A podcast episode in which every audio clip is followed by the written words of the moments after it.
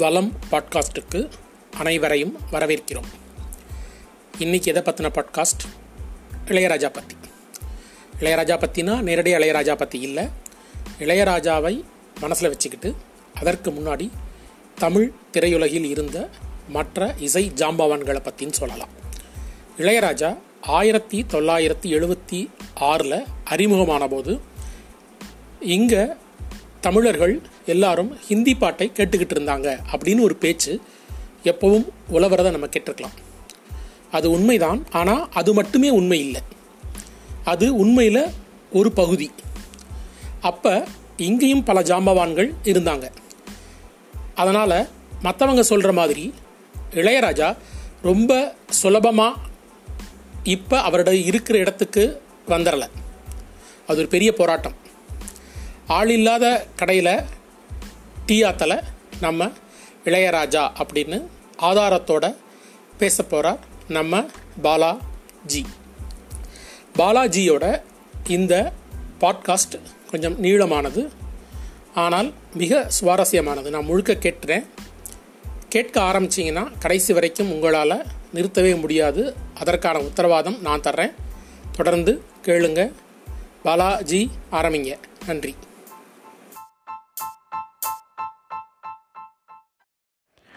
வணக்கம்.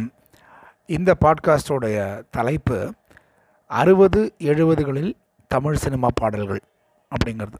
இந்த தலைப்பில் என்ன சொல்ல போகிறேன் அப்படின்னா, நம்ம வழக்கமாக இளையராஜா பற்றி சொல்லும்பொழுது இளையராஜா தமிழ் சினிமா ரசிகர்கள் ஆர் இசை ரசிகர்கள் எல்லாரும் ஹிந்தி பாட்டு கேட்டுக்கிட்டு இருந்தாங்க. ஹிந்தி பாட்டு கேட்டுக்கிட்டு இருந்த தமிழர்களை தமிழ் பாட்டு கேட்க வச்சவர் இளையராஜா அப்படின்னு நிறைய பேர் சொல்லி நம்ம கேள்விப்பட்டிருக்கோம். இது வந்து அந்த காலத்தில் அருமையான தமிழ் பாடல்களை கொடுத்த தமிழ் இசையமைப்பாளர்களுக்கும் அவமரியாதை பண்ணுற மாதிரி இருக்குது. அதே நேரத்தில் ஏதோ யாரும் இல்லாத ஒரு திண்ணையில் வந்து பாயை விரித்து இடம் பிடிச்சிட்ட மாதிரி இளையராஜாவையும் அசிங்கப்படுத்துகிற மாதிரி இருக்குது. அதனால் இளையராஜா வரத்துக்கு முன்னாடி இந்த தமிழ் திரையுலகில் எப்படிப்பட்ட ஜாம்பவான்கள்லாம் இருந்தாங்க அப்படின்றது. ஆனால் இது ரொம்ப எக்ஸாஸ்டிவ் டாபிக் இல்லையா, அதனால் ஆரம்ப காலத்தெல்லாம் எடுத்துக்கல. G Ramanathan, C R Subburaman, அவங்களோட எஸ்எம் சுப்பையா நாயுடு, அவங்களோட காலகட்டத்தையெல்லாம் எடுத்துக்கல. நான் வந்து 67-68 அந்த காலகட்டத்திலேருந்து 75-76 இளையராஜா வர வரைக்கும் இருக்கக்கூடிய காலகட்டத்தை மட்டும் இப்போது நம்மளுடைய ஸ்டடிக்கு எடுத்துட்டுருக்கேன். இந்த காலகட்டத்தில் நிறைய புது கதாநாயகர்கள்லாம் வந்தாங்க தமிழ் சினிமாவில். எப்போவுமே யாராவது 2 பேர் 2 துருவங்களாக ஹீரோக்கள் இருப்பாங்க. அது அந்த காலத்துலேருந்தே பியூ சின்னப்பா, தியாகராஜ பகதூர் இருந்த மாதிரி எம்ஜிஆர், சிவாஜி, அதுக்கப்புறம் கமல், ரஜினி, இப்போது விஜய், அஜித் இருக்கிற மாதிரி எப்போவுமே இப்படி 2 பேர் இருப்பாங்க. ஆனால் இந்த 65-75 காலகட்டத்தில் நிறைய ஹீரோக்கள் வந்தாங்க. எம்ஜிஆர், சிவாஜி 2 பேருக்கும் வயசாகிடுச்சு. இவங்களோட இடத்த யார் பிடிக்க போகிறாங்க அப்படின்ற ஒரு கேள்வி இருந்தது. அந்த இடத்த பிடிக்கிறதுக்கான போட்டி, அந்த ரேஸில் நிறைய பேர் போட்டி போட்டாங்க. முத்துராமன், ஜெய்சங்கர், ரவிச்சந்திரன், ஏ எம் ராஜன், விஜயகுமார், சிவகுமார், ஜெய் கணேஷ், இப்படி பல பேர். அன்ஃபார்ச்சுனேட்லி இவங்க யாருமே அந்த போட்டியில் ஜெயிக்கலை. எங்கேருந்தோ வந்த கமலும் ரஜினியும் அந்த சீட்டை பிடிச்சிட்டாங்க. ஆனால் இந்த மாதிரி ஹீரோக்களுக்கெல்லாம் பாடுறதுக்காக நிறைய புதுமுக பாடகர்கள் தேவைப்பட்டது. நம்ம வழக்கமாக பாடிக்கிட்டு இருக்கிற சீர்காழி கோவிந்தராஜனும் டிஎம்எஸும் பிபிஎஸும் இவங்களுக்கு சூட் ஆகாது அப்படிங்கிறனால நிறைய புது பாடகர்கள்லாம் வர வேண்டியிருந்தது. அப்போது வந்தவர் தான் எஸ்பிபி. இப்போ இந்த காலகட்டத்தில் நமக்கு தெரிஞ்சு பெரிய இசையமைப்பாளர்கள் அப்படின்னா எம்எஸ் விஸ்வநாதனும் கேவி மகாதேவனும், இவங்க 2 பேரும் ஜாம்பவான். ஆனால் இவங்களை தவிர நிறைய இசையமைப்பாளர்கள் அந்த காலகட்டத்தில் இருந்திருக்காங்க. இவங்களோட பாடல்களெல்லாம் நம்ம ரொம்ப ரசிச்சிருக்கோம்.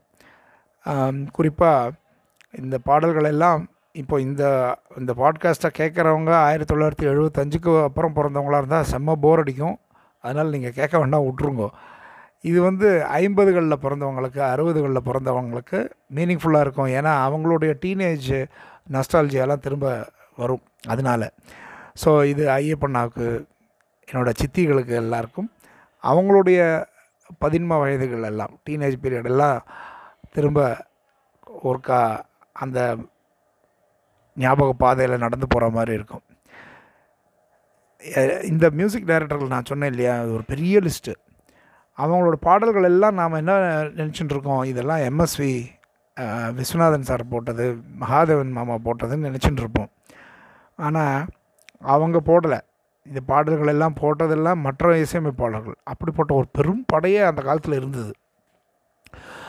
உதாரணத்துக்கு பேர் சொல்லணும்னா வி குமார், அப்புறம் வேதா, அப்புறம் சுதர்சனம், கோவர்தன், விஜயபாஸ்கர், ராமானுஜம், அப்புறம் A Raja, Shyam, G Venkatesh, MP Srinivasan, ML Srikanth, அப்புறம் தக்ஷிணாமூர்த்தி சுவாமிகள். அவரை சுவாமிகள்னு தான் சொல்லுவாங்க. சினிஃபீல்டில் பல பேருக்கு அவர் குருவாக இருந்திருக்கார். ரொம்ப அருமையான பாடல்கள்லாம் அவருடைய கம்போசிஷனில் வந்திருக்கு. அவர் நிறைய பண்ணது மலையாளத்தில், தமிழ்லேயும் ஆனால் பண்ணியிருக்கார். இதோட சங்கர் கணேஷும் கூட. இந்த இசையமைப்பாளர்களோட பாடல்கள் எல்லாம் நான் இப்போ உங்களுக்காக ரீகலெக்ட் பண்ண போகிறேன். நீங்கள் நிறைய பாடல்களை கேட்டிருப்பீங்க. அந்த பாடல்கள்லாம் இவங்களா மியூசிக் போட்டது அப்படின்னு உங்களுக்கு ஆச்சரியமாக இருக்கும். ஏன்னா நீங்கள்லாம் அதை எம்எஸ்வினோ, நீங்கள் இல்லை நான் உட்பட எல்லாருமே அதை எம்எஸ்வியோ இல்லை கேவி மகாதேவனோ போட்டதுன்னு நினச்சிட்டுருப்போம். நிறைய கேவி மகாதேவன் பாடல்களே எம்எஸ்வின்னு நான் நினச்சிட்டு இருந்தேன். அப்புறம் தான் தெரியும் அதெல்லாம் பண்ணினது மகாதேவன் அப்படிங்கிறவர்னு. ஸோ இப்போ முதல்ல ஒரு மியூசிக் டைரக்டராக எடுத்துக்கலாம். இந்த 68லேருந்து 74, 75 பீரியடுக்குள்ளே அவங்க எவ்வளோ ஹிட் சாங் கொடுத்துருக்காங்கன்னு பார்க்கலாம். கண்டிப்பாக இந்த காலத்தில் நிறைய ஹிந்தி பாடல்கள் ஹிட் ஆச்சு. நம்மளும் விவித் பாரதி கேட்டுட்டு இருந்தோம். அந்த காலத்தில் வந்த ஹிந்தி பாடல்கள்லாம் ரசித்தோம், இல்லைன்னே சொல்லலை. ஆனால் ஹிந்தி பாடல்களை மட்டுமே இல்லை. அப்போ ரொம்ப அது தமிழ் சினிமாவோட மெலடிக்கான ஒரு கோல்டன் பீரியட்னு சொல்லலாம், அந்த 7-8 வருஷம். அதன் பிறகு அப்போ ராஜாவோட மியூசிக்கெல்லாம் கோல்டன் பீரியட் இல்லையான்னு கேட்காதீங்க. அது வேறு ஒரு டைப் ஆஃப் இசை. அந்த இசைக்கு அப்புறமா போகிறேன். அது என்னோடய இன்னொரு பாட்காஸ்ட்டு, ராஜாவோட மியூசிக்ன்றது. இந்த இசைக்கு முதல்ல வருவோம். சங்கர் கணேஷ் அப்படிங்கிறவங்க அவங்க சினி ஃபீல்டுக்கு இன்ட்ரடியூஸ் ஆகிறாங்க. அவங்கள கவிஞர் கண்ணதாசன் அவர் தான் அறிமுகப்படுத்துகிறார். அவர் தான் இவங்களை கொண்டு தேவர்கிட்ட விட்டு இவங்களுக்கு ஒரு வாய்ப்பு கொடுங்க, நல்லா பண்ணுவாங்கன்னு சொல்கிறாங்க. இதில் இந்த சங்கர் இருக்கார் இல்லையா, அவர் ஒரு பெரிய மியூசிக் டைரக்டரோட தம்பி. யார் அந்த பெரிய மியூசிக் டைரக்டர்னால், இளையராஜா எப்பவும் என்னோடய இன்ஸ்பிரேஷன், என்னோடய ஆதர்சம்னு சொல்லுவார் இல்லையா, சி ஆர் சுப்புராமன் ஒருத்தர். அந்த சி ஆர் சுப்புராமனோட தம்பி தான் அந்த சங்கர். அவரும் இந்த கணேஷுமாக சேர்ந்து கம்போஸ் பண்ணுறதுக்கு ஆரம்பித்தாங்க. அவங்களுக்கு அவங்க பண்ணின படங்கள் நிறைய இருக்குது. அதில் குறிப்பாக அவங்க பண்ண சில பாடல்கள்லாம் சொல்கிறேன். அவங்க முதல் வருஷம் அவங்க வந்தபோது அவங்க மாணவன் அப்படின்னு ஒரு படத்தில் மியூசிக் போட்டாங்க. அந்த மாணவன் படத்தில் அவங்க போட்ட மியூசிக்கில் ஒரு பாட்டு ரொம்ப ரொம்ப அருமையாக இருந்தது. அது என்ன பாட்டு அப்படின்னா, ஒரு நிமிஷம் இருங்க, அந்த பாட்டை உங்களுக்கு நான் ப்ளே பண்ணி காட்டுறேன். ஏன்னா இப்போ நான் எல்லா பாட்டையும் ப்ளே பண்ண மாட்டேன். சில பாடல்களை ப்ளே பண்ணுவேன், சில பாடல்கள் வேறு வழி இல்லை நானே பாடிடுவேன். கொஞ்சம் அட்ஜஸ்ட் பண்ணிக்கோங்க. ஆனால் முக்கியமான பாடல்களை, அதாவது நீங்கள் இந்த பாடல்களை ஞாபகப்படுத்தி பார்க்கணும் அப்படிங்கிறதா இருந்தால் நான் கண்டிப்பாக அந்த பாட்டை போட்டுடுவேன். அது மாதிரி ஒரு பாடல் தான் இந்த பாட்டு. இது அவங்களோட ஐ திங்க் இது அவங்களோட ஃபர்ஸ்ட் ஃபிலிம்னு நினைக்கிறேன், மாணவனில். எப்படிப்பட்ட பாட்டை கொடுத்து என்ட்ரி ஆகியிருக்காங்கன்னு பாருங்கள். அவங்க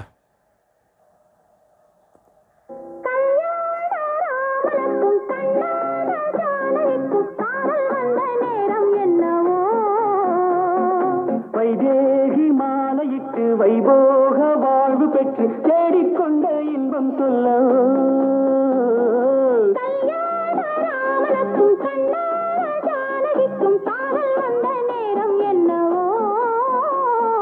வைதேகி பெற்று தேடிக்கொண்ட இன்பம் சொல்லவோ. இந்த பாட்டு கண்டிப்பாக நீங்கள் கேட்டிருப்பீர்கள். எவ்வளோ அருமையான ஒரு சாங்கு. இப்படி ஒரு பாட்டில் என்ட்ரி கொடுத்துட்டு அடுத்த படம் அவங்களோடது வெள்ளிக்கிழமை விரதம். அதில் ஒரு அற்புதமான பாட்டு, அது கேட்டிருப்பீர்கள் எல்லாருமே. தேவியின் திருமுகம் தரிசனம் தந்தது அப்படின்னு ஒரு பாட்டு. அதுக்கப்புறம் தங்கத்திலே வைரம்னு ஒரு படம் பண்ணாங்க அவங்க. அதில் ஒரு சூப்பர் டூப்பர் பாட்டு எஸ்பிபியும் யேசுதாஸுமா சேர்ந்து பாடினது. அந்த பாட்டு இது வந்து சங்கர் கணேஷா அப்படின்னு உங்களுக்கு ஆச்சரியமாக இருக்கும். அவ்வளோ அற்புதமான ஒரு பாட்டு அது.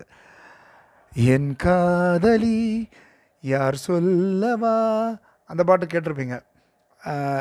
இந்த பாட்டு வந்து எஸ்பிபி யேசுதாஸும் அதுக்கப்புறமா இணைஞ்சு பாடினது காட்டுக்குயில் மனசுக்குள்ளே தான், கிட்டத்தட்ட 25 வருஷம் கழிச்சு. இந்த பாட்டை பண்ணின சங்கர் கணேஷ் தான் அடுத்தது பட்டிக்காட்டு ராஜாவில் ஒரு ஃபஸ்ட் கிளாஸ் பாட்டு. இப்போவும் கூட லைட் மியூசிக்லெல்லாம் இந்த பாட்டை போடுறாங்க. உன்னை நான் பார்த்தது வெண்ணிலா வேளையில் உன் எண்ணங்கள் என்னோடு தான், இந்த பாட்டை கேட்டிருப்பீங்க. செம்ம ஹிட்டான பாட்டு இதுவும். இதுபோல் பல சாங்கை கொடுத்த சங்கர் கணேஷ் ஒரு பக்கம். இன்னொரு பக்கம் புதுசாக ஒரு மியூசிக் டைரக்டர் அப்போது இன்ட்ரொடியூஸ் ஆகியிருந்தார். அவர் பேர் வரதராஜுலு குமார், வி குமார் அப்படின்னு கூப்பிடுவாங்க. அவர் ஒரு ஹார்மோனியம் பிளேயர், ட்ராமாக்கள் எல்லாம் ஹார்மோனியம் வாசிச்சுட்டு இருந்த ஆள். பாலச்சந்திரா நிறைய ட்ராமா போடுறவருங்கிறதுனால அவருக்கு அறிமுகமாகி பாலச்சந்திரா அவருடைய ஒரு படத்தில் இவரை அறிமுகப்படுத்தினார். எனக்கு தெரிஞ்ச ஒரு ரொம்ப அற்புதமான மியூசிக் டைரக்டர், ஆனால் ஒரு வேஸ்டட் டேலண்ட்டுன்னு சொல்லுவேன். ஏன்னா இவ்வளோ அருமையான மெலடி கொடுத்தவர் ரொம்ப நாள் நிலச்சி நிற்கலை. அதுக்கு பல காரணங்கள் இருக்கலாம். ஒரு காரணம் இளையராஜா வந்தபோது அடித்த சூறாவளி. இவருடைய ஃபர்ஸ்ட் ஃபிலிம் நீர்க்குமிழி, இவர் முதல்ல போட்ட பாட்டு கிட்டத்தட்ட இவரோட லைஃபையே டிஸ்கிரைப் பண்ணுற மாதிரி அமைஞ்சு போச்சு. ஆடி அடங்கும் வாழ்க்கையடா, அந்த பாட்டு. அதே மாதிரி இவரும் 64, 65லேருந்து 75 வரைக்கும் ஆடி அடங்கிட்டார். ஒரு வருஷமும் 10, 15 படம் பண்ணுவார். எல்லாத்துலேயும் 2 பாட்டு 3 பாட்டு ஹிட்டு, மினிமம் ஒரு பாட்டு ஹிட்டாக இருக்கும். அது சூப்பர் டூப்பர் ஹிட் ஆகும்.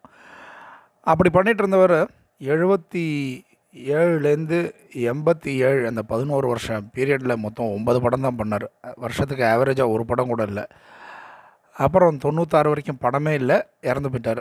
இன்பிட்வீன் ஜிங்கிள்ஸ்லாம் பண்ணிகிட்டு இருந்தார். ரொம்ப அருமையான டேலண்ட் உள்ள ஒரு மியூசிக் டைரக்டர். இவர் பேரில் நிறைய காப்பி அடித்தார்ன்ற குற்றச்சாட்டெலாம் நிறைய பேர் சொல்லுவாங்க. அதுக்கு காரணம் 2 பாட்டு.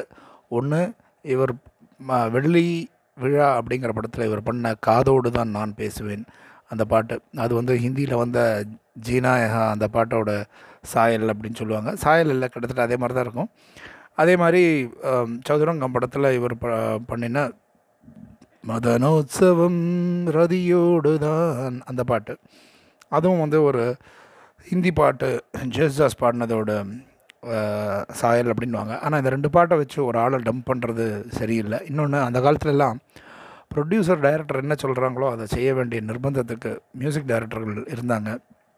அவங்களுக்கு அவ்வளோ பெரிய ஆளுமையெல்லாம் கிடையாது. நான் போடுறது வாங்கிக்கோ, நீ சொல்கிறபடிலாம் நான் பண்ண மாட்டேன்னு சொல்கிற அளவுக்கு வளரலை. அந்த அளவுக்கு பெரிய மியூசிக் டைரக்டர்னால் அந்த காலத்தில் 2 பேர் தான். ஒன்று எம்எஸ்வி, இன்னொன்று கேவி மகாதேவன். அதுக்கப்புறமா இளையராஜா அந்த பொசிஷனுக்கு வந்தார். நீ காப்பி அப்படின்னுலாம் சொல்ல முடியாது போய் அவங்கக்கிட்ட. அந்த மாதிரி ஒரு பொசிஷனில் இருந்தாங்க.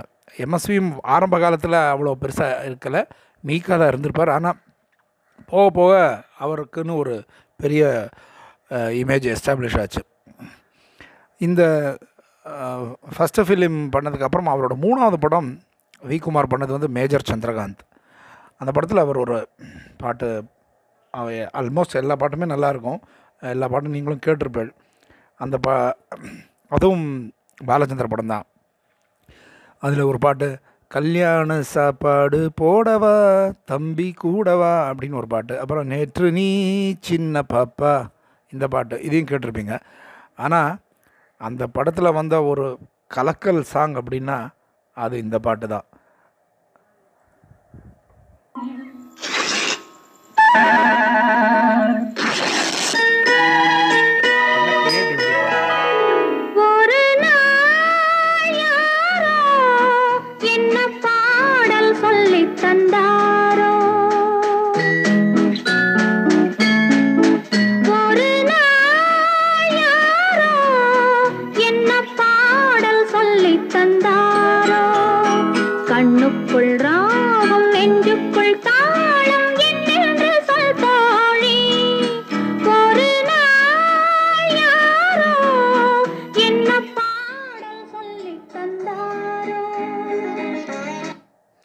இப்போ இந்த பாட்டு அந்த படத்தில் வந்து பயங்கர ஹிட் ஆச்சு. இவருக்கு வி குமாருக்கு ஒரு பெரிய பேரை வாங்கி கொடுத்த ஒரு அற்புதமான மெலடி இந்த பாட்டு. இதுக்கப்புறம் ரெகுலராக நிறைய படம் பண்ணிகிட்டு இருந்தார். செம்ம ஹிட்டு. அதில் மாசுக்கும் பாட்டு போட்டிருக்கார் அவர். பொம்மலாட்டங்கிற படத்தில் வாத்தியாரே ஊட்டாண்டு நீ வராங்காட்டினா விட மாட்டேன்னு மனோரமா பாடின பாட்டு இவரோட மியூசிக் தான். அப்புறம் இருகோடுகளில் புன்னகை மன்னன் பூவிழி கண்ணன் கண்ணனுக்காக அந்த பாட்டு, அப்புறம் நவகிரகம் படத்தில் உன்னை தொட்ட காற்று வந்து என்னை தொட்டது அது, அப்புறம் 100க்கு 100 படத்தில் நான் உன்னை வாழ்த்தி பாடுகிறேன் நீ வர வேண்டும் உன் நினைவில் மயங்கி ஆடுகிறேன் இந்த பாட்டு, அப்புறம் வெகுளிப்பெண்ணில் எங்கெல்லாம் வளையோசை கேட்கின்றதோ அந்த பாட்டு, இப்படி எக்கச்சக்க ஹிட்டு கொடுத்துருக்காரு அவர். அது இவருக்கு வந்து ஒரு பெரிய மெகா ஹிட் அப்படின்னா இவருடைய லைஃப்பில் வந்து அரங்கேற்றம் படத்தை சொல்லலாம். அந்த படத்தில்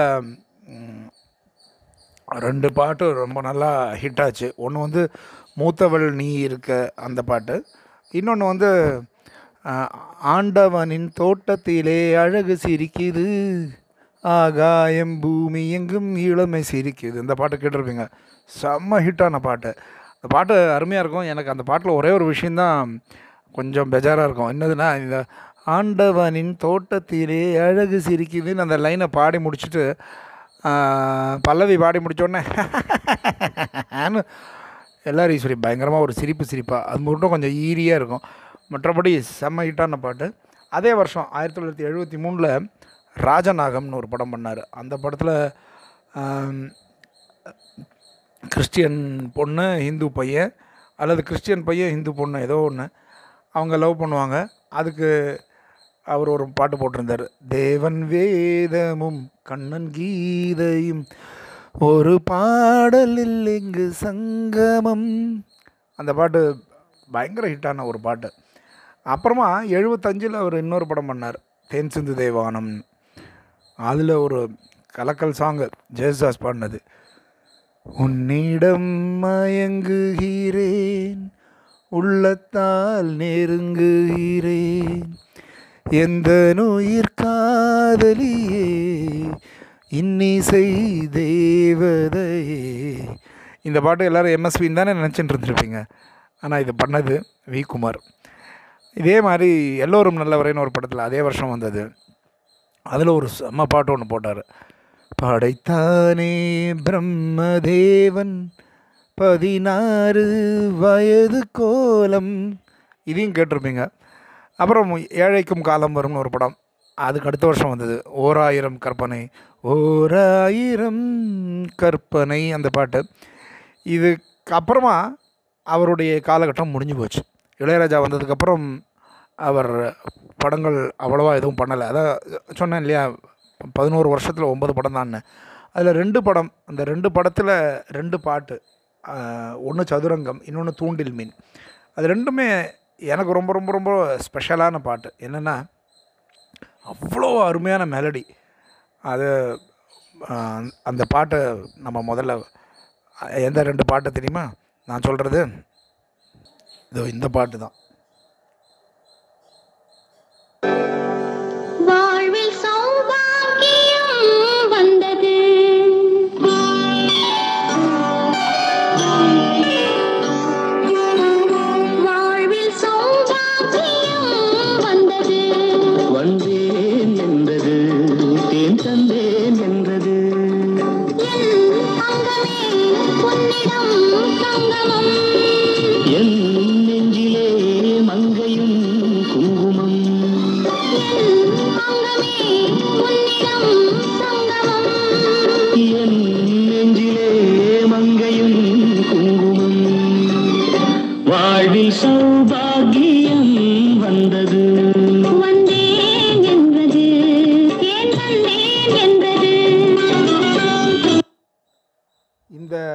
பாட்டு ஒன்று. அடுத்தது சதுரங்கம் படத்தில் அவர் போட்ட பாட்டு மதனோத்சவம் ரதியோடு தான் அப்படிங்கிற பாட்டு. அது அந்த பாட்டு உங்களுக்கு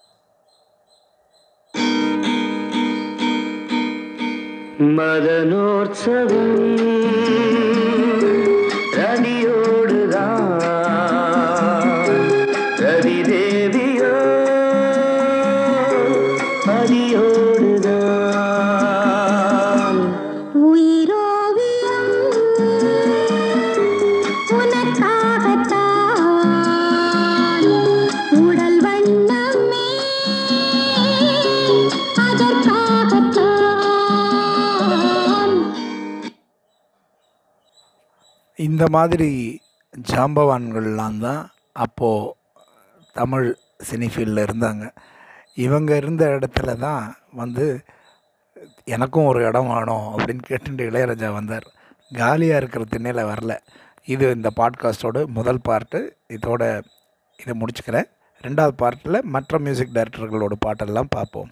தேங்க்யூ. ஓகே பாலாஜி போய் ஒரு சோடா குடிச்சிட்டு வாங்க, நாங்கள் வெயிட் பண்ணுறோம். அவர் வர்றதுக்குள்ளே ஒரு சின்ன விளம்பரம். வளம் இதழ் தமிழில் வெளிவரும் மிக முக்கியமான மாத பத்திரிகை. 4 வருடங்களாக தொடர்ந்து வெளிவந்து கொண்டிருக்கிறது. முக்கியமான எழுத்தாளர்களான அரவிந்த நீலகண்டன், ஜடாயு மற்றும் ஹரன் பிரசன்னா ஆகியோர் பொறுப்பாசிரியர்களாக இருக்கும் இந்த பத்திரிகையை வாங்கி படிங்க. வருடச்சந்தா ₹500. சந்தா செலுத்தணும்னா www.valamonline.in என்ற தளத்துக்கு போய் பார்க்கலாம். அங்கேயே பழைய இதழ்களை இலவசமாகவும் படிக்கலாம். வாங்கி படிங்க. இதழோட முக்கியத்துவம் உங்களுக்கே புரியும். இதோ நம்ம பாலாஜி வந்துட்டார். இனிமேல் தொடர்ந்து அவர் பேசுவார். பாலாஜி ப்ளீஸ். நம்ம பார்க்க போகிற இசையமைப்பாளர்களில் முதல்ல வரவர் விஜயபாஸ்கர். இவர் பெங்களூரில் பிறந்தவர். முறையாக ஹிந்துஸ்தானி சங்கீதம் கற்றுக்கிட்டவர். அதன் பிறகு பாலிவுட்டுக்கு போய் அங்கே நௌஷாத், மதன் மோகன் போன்ற பெரிய இசையமைப்பாளர்கள்லாம் உதவியாளராக பணிபுரிஞ்சார்.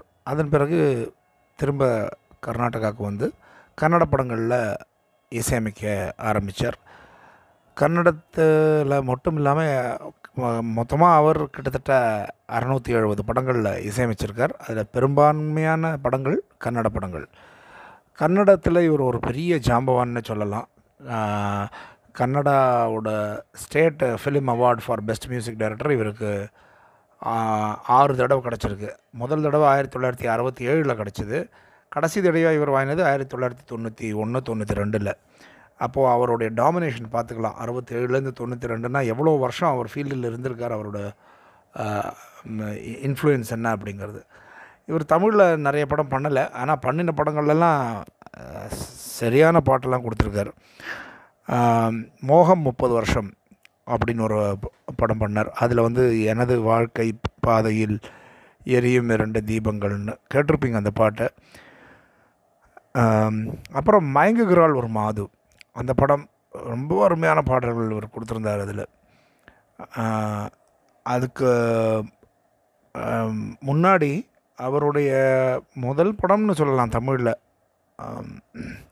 மங்கம்மா சபதம் அப்படின்ட்டு.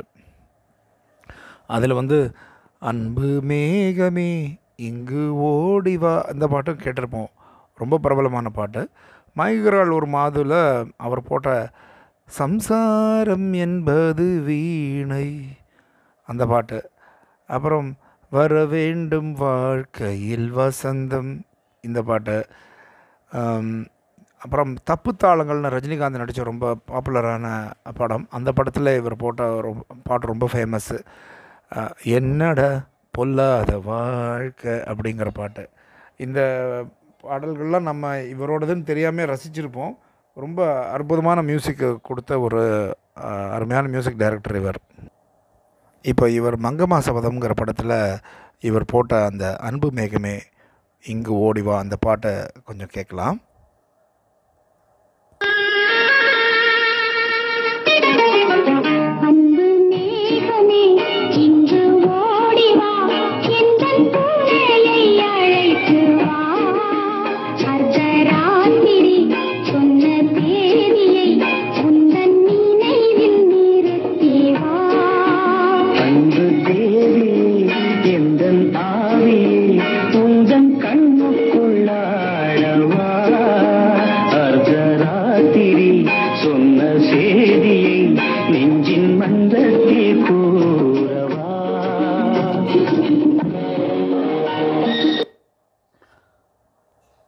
அதே மாதிரி மயங்குகிறாள் ஒரு மாது படத்தில் இவர் போட்ட அந்த வரவேண்டும் வாழ்க்கையில் வசந்தம் அந்த பாட்டை கேட்கலாம்.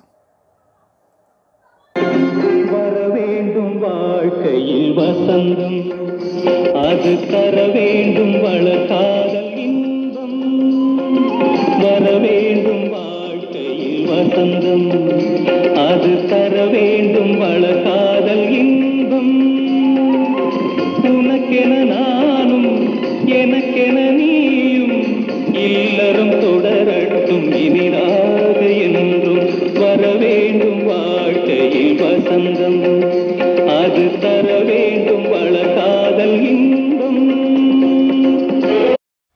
எவ்வளோ அருமையான பாடல்கள்லாம் கொடுத்துருக்கிறார் இல்லையா இந்த விஜயபாஸ்கர்ங்கிற மியூசிக் டைரக்டர். இதே போல் இன்னொரு மியூசிக் டைரக்டர் ஜிகே வெங்கடேஷ், அவரும் கன்னடத்தில் ரொம்ப பெரிய ஆள். அவர் இங்கே சில படங்கள்லாம் பண்ணார். இந்த ஜிகே வெங்கடேஷ் ரொம்ப முக்கியமான ஒரு நபர் தமிழ் திரைப்பட உலகத்தில். எப்படின்னு பார்த்திங்கன்னா, அவர் தான் இளையராஜாவை கொடுத்தார். இளையராஜா அவர்கிட்ட தான் ஒர்க் பண்ணிகிட்டு இருந்தார். இளையராஜா அவரை தன்னுடைய குருன்னு சொல்லுவார். இளையராஜா நிறைய பேரை தன்னுடைய குருன்னு சொல்கிறார். அதில் ஜிகே வெங்கடேஷும் ஒருத்தர். ஜிகே வெங்கடேஷ் பண்ணின தமிழ் படங்கள் அவ்வளோவா கிடையாது, ஆனால் ரொம்ப அற்புதமான பாடல்கள். நம்ம அதையும் எம்எஸ்வி அப்படின்னு தான் நினச்சிட்டு இருப்போம். அப்படிப்பட்ட ஒரு பாடலை இப்போது நாம் கேட்கலாம்.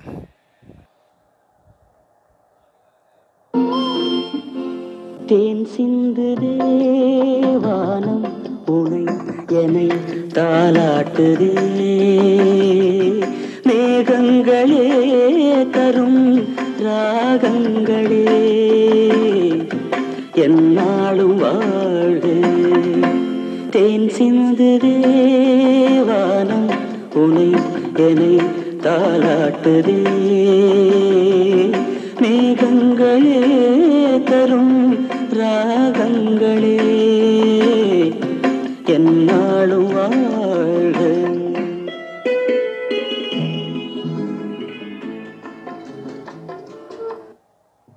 இப்போது இந்த பாட்டை ரொம்ப ரொம்ப பாப்புலரான பாட்டு. நிறைய பேர் இந்த பாட்டுக்கு மியூசிக் வந்து ஜிகே வெங்கடேஷ் கிட்ட அசிஸ்டண்ட்டாக அப்போ இளையராஜா இருந்ததுனால இளையராஜா தான் இதை கம்போஸ் பண்ணாருன்னுலாம் சொல்லுவாங்க. ஆனால் உண்மை அது கிடையாது. இது இளையராஜா கம்போஸ் பண்ணல, இது ஜிகே வெங்கடேஷ் கம்போஸ் பண்ண பாட்டு தான். ஏன்னா இதை ஜிகே வெங்கடேஷ் ஏற்கனவே கன்னடத்தில் போட்டிருக்கார். கன்னடத்தில் போட்டு அங்கே ரொம்ப ஹிட்டான ஒரு பாட்டு தான் இது. அதையே திரும்ப வந்து தமிழ்லேயும் போட்டார். அவ்வளவுதான். இதுபோல் பல படங்கள் பண்ணியிருக்கார். ஆனால் ரொம்ப எண்ணிக்கையில் அதிகம் இல்லை தமிழில்.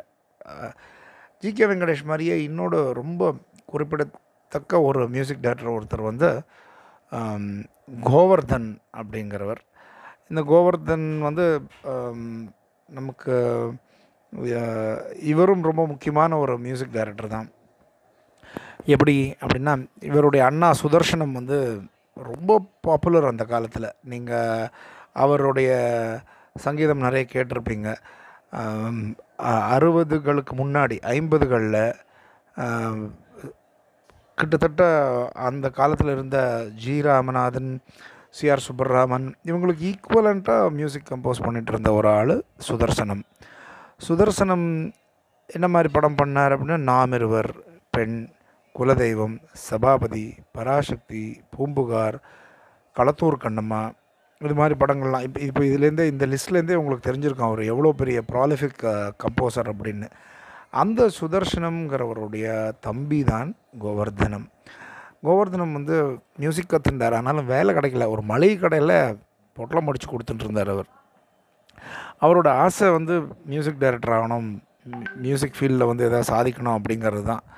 நல்ல வேலையாக அவருக்கு ஆப்பர்ச்சுனிட்டி கிடச்சிது, அவர் வந்தார். இங்கே வந்துட்டு எம்எஸ் விஸ்வநாதன் சார்கிட்ட அசிஸ்டண்ட்டாக வேலைக்கு சேர்ந்தார். அதுக்கப்புறம் அவருக்கு தனியாகவும் பிரேக் கிடச்சிது. அவர் ரொம்ப அற்புதமான பாடங்கள் எல்லாம் பாடல்களை 60களோட கடைசியிலையும் 70களோட ஆரம்பத்துலேயும் கொடுத்துருக்கார். அதில் ரொம்ப குறிப்பிடத்தக்க ஒரு பாடல் வந்து பட்டணத்தில் பூதம் படத்தில் அவர் கம்போஸ் பண்ண அந்த சிவகாமி மகனிடம் சேதி சொல்லடி சேரும் நாள் பார்க்க சொல்லடி அப்படின்ற ஒரு பாட்டு. அது ரொம்ப ரொம்ப ஹிட் ஆச்சு, ரொம்ப பிரபலமான பாட்டு அந்த காலத்தில். அதுக்கப்புறம் நிறைய படம் பண்ணினார் அவர். பட் அந்த காலத்தில் இது வந்து 60ஸோட late 60s and early 70s MS Viswanathan கொடிகட்டி பிறந்த ஒரு காலம். ரொம்ப ரொம்ப பிஸியாக இருந்தார் எம்எஸ் விஸ்வநாதன். அந்த சமயத்தில் ஒருத்தர் வந்து ஒரு வருஷத்துக்கு 4 படம் பண்ணுறதுங்கிறது ரொம்ப பெரிய விஷயந்தான். இவர் அந்த காலகட்டத்தில் இவ்வளோ நல்ல பாடல்களை கொடுத்துருக்கிறதே ஒரு பெரிய இம்பேக்ட் தான் அவர் பண்ணியிருக்கிறது. ரொம்ப பெருசாக ஃபைல் இருந்ததுன்னா அப்லோட் பண்ணுறதுக்கும் உங்களுக்கு அதை பஃபர் ஆகி நீங்கள் ஆடியோ கேட்குறதுக்கும் கஷ்டமாக இருக்குங்கிறனால 10 நிமிஷத்துக்குள்ளே முடிச்சுடுறேன், 10 நிமிஷமாக போடுறேன், இன்னும் ஈஸியாக இருக்கும் கேட்குறதுக்கும். இப்போ இந்த பார்ட்டில் ஜி கே வெங்கடேஷ், விஜயபாஸ்கர், கோவர்தன் இவங்களோட இந்த பார்ட்டு முடிகிறது. மற்ற மியூசிக் டைரக்டர்களை அடுத்த பார்ட்டில் பார்க்கலாம். தேங்க்யூ.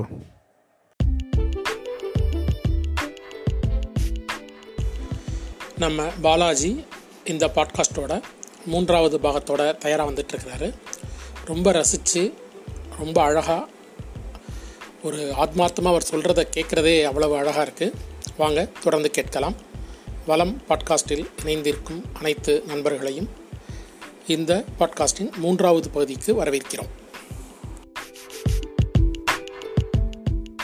இன்றைக்கி நாம் பார்க்க போகிற மியூசிக் டைரக்டர்கள் ராஜன் நாகேந்திரா என்ற இரட்டையர்கள்.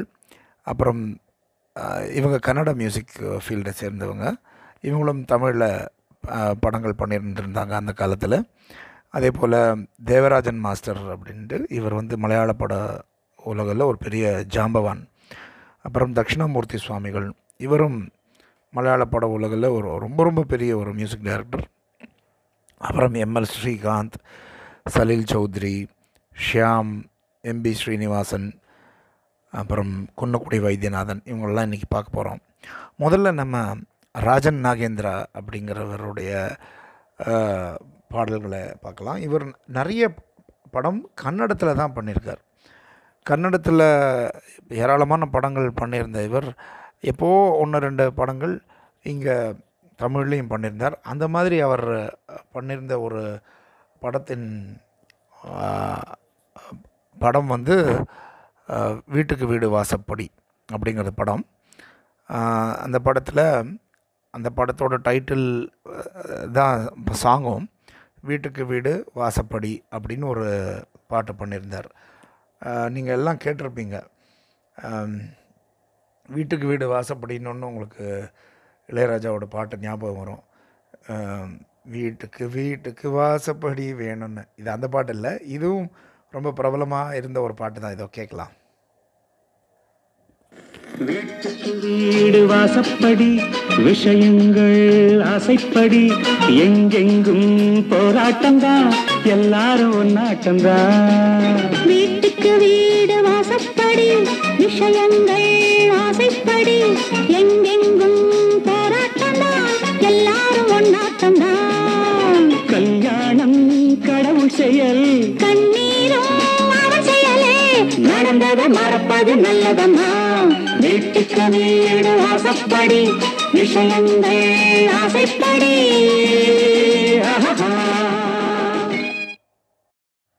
இந்த பாட்டை கேட்ட ஞாபகம் வருதா உங்களுக்கு? ரொம்ப பிரபலமான பாடல் அந்த காலத்தில். அதே படத்தில் இவர் இன்னொரு பாட்டு போட்டிருந்தார். அது ரொம்ப மெலோடியஸான ஒரு நம்பர். நிறைய பேர் அந்த காலத்தில் முணுமுணுத்த ஒரு பாடல் அது. அந்த பாடலை இப்போ கேட்போமா?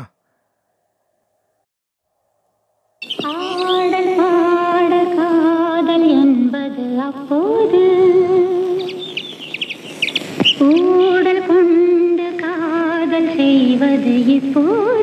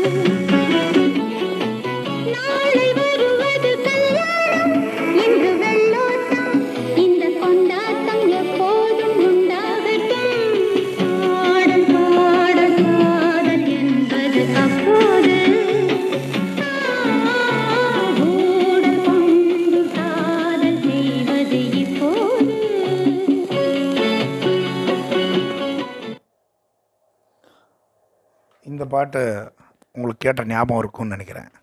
அருமையான ஒரு பாடல் இது. அதன் பிறகு நம்ம பார்க்க போகிறது தேவராஜன் மாஸ்டர் அப்படிங்கிற ஒரு இசையமைப்பாளரை பற்றி. தேவராஜன் மாஸ்டர் மலையாளத்தில் ஏராளமான படங்களை பண்ணவர், எக்கச்சக்க அவார்டும் வாங்கினவர்.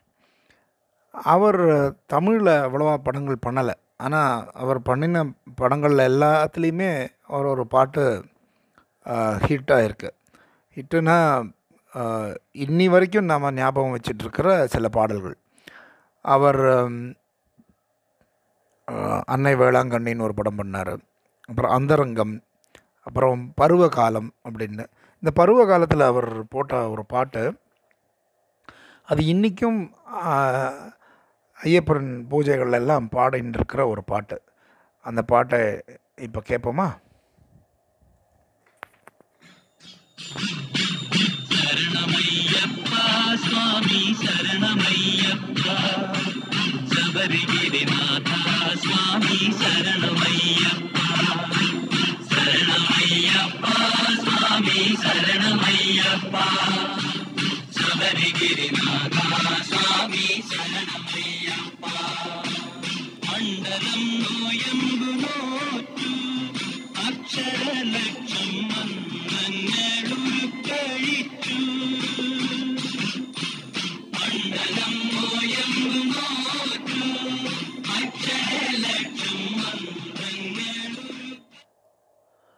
இப்போது சரணம் ஐயப்பா சுவாமி சரணம் ஐயப்பான்னு ஆரம்பித்து அப்படியே மலையாளத்துக்கு போயிடுச்சு. ஆனால் ஐயப்பன் கேரளாவில் இருக்கிற சுவாமி தானே, அதனால் யாரும் அதை தமிழ் படத்தில் ஒரு மலையாள பாட்டானெலாம் கேள்வி கேட்கலன்னு நினைக்கிறேன். அந்த காலத்தில் இது ரொம்ப பாப்புலரான ஒரு பாட்டு அவருடைய பாடல்களில். அடுத்தது அவர் அந்தரங்கம்னு ஒரு படம் பண்ணார். அந்த படத்தில் தேவராஜன் மாஸ்டர் கமலஹாசனை முதல்ல பாட வச்சார். கமலஹாசனை பாட வச்ச இசையமைப்பாளர், முதல்ல பாட வச்ச இசையமைப்பாளர் தேவராஜன் மாஸ்டர் தான். அந்த பாடல்கள் கூட நீங்கள் எல்லோரும் கேட்டிருப்பீங்க. இதை எம்எஸ்வி கம்போஸ் பண்ணார்னு நான் ரொம்ப நாளாக நினச்சிட்டு இருந்தேன். இதுதான் அந்த பாடல். ஞாயிறு ஒளிமழையில் திங்கள் குளிக்க வந்தார் அவள் கூடலில் புது அழகினை படைக்க வந்தே ஞாயிறு ஒளிமழையில் திங்கள் குளிக்க வந்தாய் நான் அவள் கூடலில் புது அழகினை படைக்க வந்தே.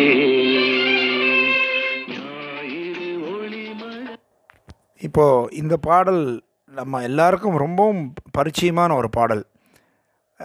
கமல்ஹாசன் பாடி அந்த காலத்தில் ரொம்ப ஹிட்டான ஒரு பாடல்.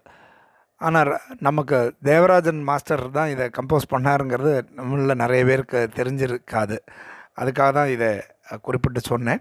இதே போல் தேவராஜன் மாஸ்டரோட இன்னொரு ஒரு ரொம்ப பாப்புலரான ஒரு பாடல், அந்த பாடல் வந்து பல ரூபங்கள் எடுத்திருக்கு, பல இயக்கங்கள்லாம் அந்த பாடல்களோட வரிகளை மாற்றி அதே மெட்டில் பாடல்களை பாடுவாங்க. அது என்ன பாடல்னா இதுதான் அந்த பாடல், இதை கேட்கலாம்.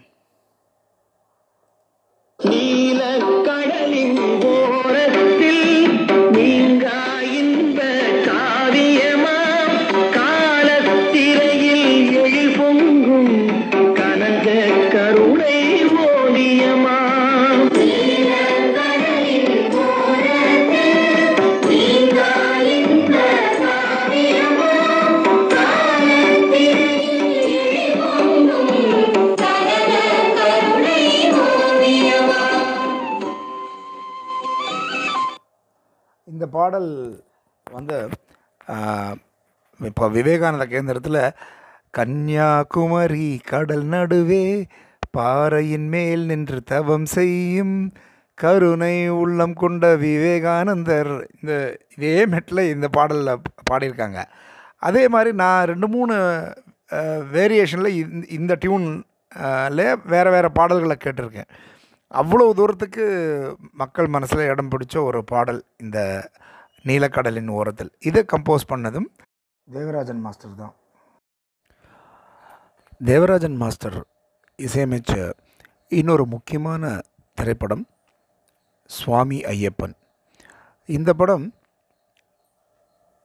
தில்லானா மௌனாம்பாள், கர்ணன், வைதேகி காத்திருந்தாள், கரகாட்டக்காரன், இந்த வரிசையில் ஒரு மியூசிக்கல் பிளாக் பஸ்டர் அப்படின்னே சொல்லலாம். மொத்தம் 14 பாடல்கள்.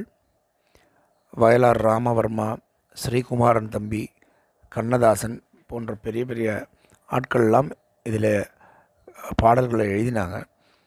இந்த 14 பாடல்களும் அந்த காலத்தில் ரொம்ப ஹிட் ஆச்சு. அதில் சில பாடல்கள்லாம் இன்றளவும் ரொம்ப ரொம்ப பிரபலமாக இருக்கக்கூடிய பாடல்கள். உதாரணத்திற்கு இந்த பாடல் நீங்கள் அத்தனை பேரும் கேட்டிருப்பீங்க. இது இன்றளவும் நம்ம ஐயப்ப பூஜைகள் மட்டும் இல்லாமல் இந்த பாடல்களை எல்லா பண்டிகை நாள்லையும் கேட்டுருக்கிற ஒரு பாடல் தான்.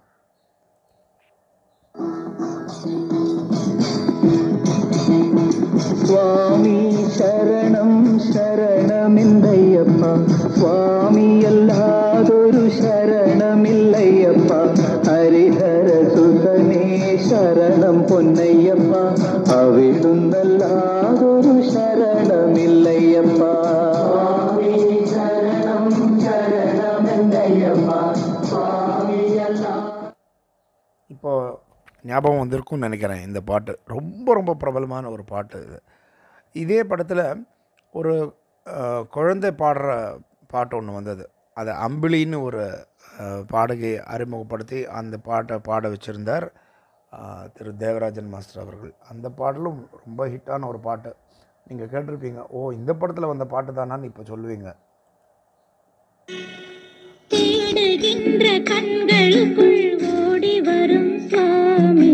திருவிளக்கின் ஒளியினிலே குடியிருக்கும் சுவாமி,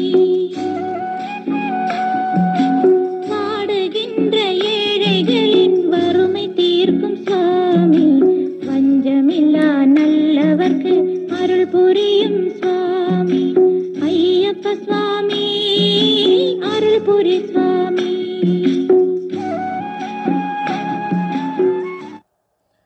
இந்த பாடல் போலவே இன்னொரு பாட்டு ரொம்ப ரொம்ப ஹிட்டான ஒரு பாட்டு, நம்ம எல்லாருக்கும் ரொம்பவும் பிடிச்ச பாட்டும் கூடாது. அந்த பாடலையும் கேட்போம். திருப்பார்கடலில் பள்ளி கொண்டாயே ஸ்ரீமன் நாராயணா, அன்று திருமகள் துணையில் அமைதி கொண்டாயே ஸ்ரீமன் நாராயணா,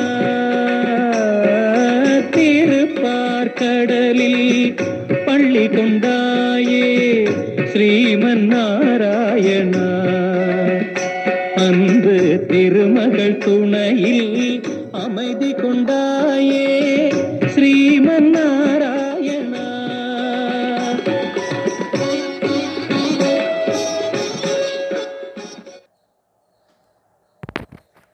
இதே போல் இன்னொரு பாட்டும் இந்த படத்தில் ரொம்ப ரொம்ப ரொம்ப ரொம்ப பிரபலமான ஒரு பாட்டு. அது வந்து திரு TM சௌந்தரராஜன் அவர்கள் பாடியிருந்த பாட்டு. சபரிமலையில் வண்ணச்சந்திரோதயம் தர்மசாஸ்திராதின் சந்நிதியில் அபிஷேகம் கோடிக்கம் தேடி வரும் ஐயப்பனை நாம் கும்பிட்டு பாடுகின்றோம் என்னப்பனை. சபரிமலையில் வண்ணச்சந்திரோதயம் தர்மசாஸ்திராதின் சந்நிதியில் அபிஷேகம் கோடிக்கம் தேடி வரும் ஐயப்பனை நாமும் கும்பிட்டு பாடுகின்றோம் என்னப்பனை. சபரிமலையில் வண்ணச்சந்திரோதயம்.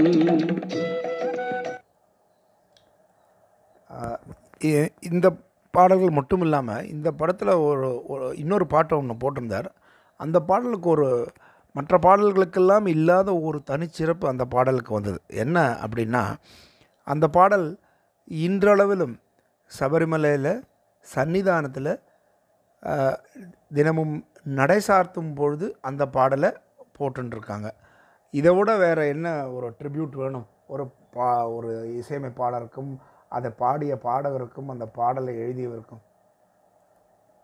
ஹரிவராசனம் விஸ்வமோகனம் ஹரிதீஸ்வரம் ஆராத்ய பாதுகம் ஹரிவிமர்தனம் நித்ய நர்த்தனம் ஹரிஹராத்மஜம் தேவமாஸ்ரயே.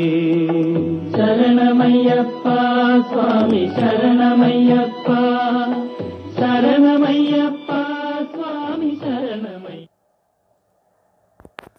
இதுபோல் பல அற்புதமான பாடல்களை கொடுத்தவர் நம்ம தேவராஜன் மாஸ்டர். இப்போ தேவராஜன் மாஸ்டர் மாதிரியே இன்னொரு மிக பிரபலமான மலையாள பட மியூசிக் டைரக்டர், தமிழ்நாட்டில் நிறைய நல்ல படங்கள் பண்ணவர்னு பார்த்ததுன்னா தக்ஷிணாமூர்த்தி சுவாமிகள் அப்படிங்கிறவரை சொல்லலாம். இவர் ஏன் சுவாமிகள் அப்படின்னு சொல்கிறோன்னா, இவர் சினி ஃபீல்டில் இருக்கிற எல்லாருமே தக்ஷிணாமூர்த்தி சுவாமிகள்னு தான் கூப்பிடுவாங்க. அவரை குருவாக பாவிச்சுக்கிட்டு அவர்கிட்ட விஷயங்களை கற்றுக்கிட்டவங்க நிறைய பேர், இளையராஜா உட்பட. இளையராஜாவும் இவரை தக்ஷிணாமூர்த்தி சுவாமிகள்னு தான் அட்ரஸ் பண்ணுவார். இந்த தக்ஷிணாமூர்த்தி சுவாமிகள் நிறைய படங்கள் பண்ணினார். ஆனால் அவ்வளோ படம் பண்ணின அவருடைய கடைசி காலங்கள் ரொம்ப ரொம்ப எளிமையாக, ஏழ்மைன்னு சொல்ல மாட்டேன், ஆனால் எளிமையாக இருந்தது. அவர் இறந்து போகிற அன்னைக்கு அவர் ஒரு டாக்ஸிக்கு சொல்லியிருந்திருக்காரு அவரை கூட்டிகிட்டு போகிறதுக்கு. நூற்றுக்கணக்கான படங்கள் பண்ணின ஒரு சினிமா மியூசிக் டைரக்டருக்கு சொந்தமாக ஒரு கார் இல்லைன்னா பார்த்துக்குங்க. டாக்ஸி வர நேரம் நான் போய் தூங்குறேன் அப்படின்னு சொல்லிட்டு படுத்து தூங்கிட்டு இருக்காரு. அப்போது டாக்ஸி வந்துட்டு டிரைவர் வந்துட்டாருன்ட்டு கூப்பிடும்பொழுது அவர் உயிர் பிரிஞ்சிருந்தது. அதன் பிறகு அவருக்கு தமிழக அரசு மரியாதையோடு அவருக்கு இறுதி அஞ்சலி செலுத்தப்பட்டது. மலையாள கேரளா கவர்மெண்ட்டும் அவங்களோட பிரதிநிதியை அனுப்பிச்சி வச்சுருந்தாங்க. அவருடைய இறுதி அஞ்சலிக்கு வந்த இளையராஜா அவர்கள் அவருக்கு ட்ரிபியூட் செலுத்தும் விதமாக இசை இறந்து விட்டது அப்படின்னு 2 வார்த்தை தான் சொன்னார். மியூசிக் ஹாஸ் டைடு அப்படின்னு. அப்போனா இவர் பேரில் எந்த அளவுக்கு மதிப்பு மரியாதையும் வச்சுருந்திருப்பார் அப்படிங்கிறது அதுலேருந்தே நம்ம புரிஞ்சுக்கலாம். தக்ஷிணாமூர்த்தி சுவாமிகள் ரொம்ப அருமையான மெலடிகள்லாம் கொடுத்துருக்கார். அதில் ஒரு சில பாடல்களை நாம் இப்போது கேட்போம். ஆண்டவன் இல்லா உலகம் இது, ஆசைகள் இல்லா இதயம் இது, நதி இருந்தால் மீன் இருக்கும், விதி இருந்தால் சேர்ந்திருக்கும் பாலம், அதன் கோலம் எங்கோ எங்கோ.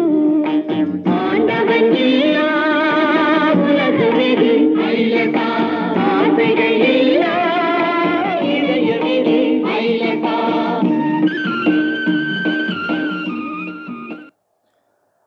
படத்து இது வந்து ஊதாப்பூ கன்சுமிட்டுகிறது அப்படிங்கிற படத்தில் வந்த பாடல். இந்த படத்தில் இன்னொரு அற்புதமான பாடல் ஒன்று போட்டிருந்தார். அது வந்து நல்ல மனம் வாழ்க அப்படிங்கிற பாடல். நீங்கள் எல்லோரும் கேட்டிருப்பீங்க அந்த பாடல், நினைவில் இருக்கும். இருந்தாலும் ஒரு தடவை நம்மளுடைய நினைவுகளை புதுப்பிச்சுக்கிறதுக்காக அந்த பாடலை ஒரு தடவை கேட்போம்.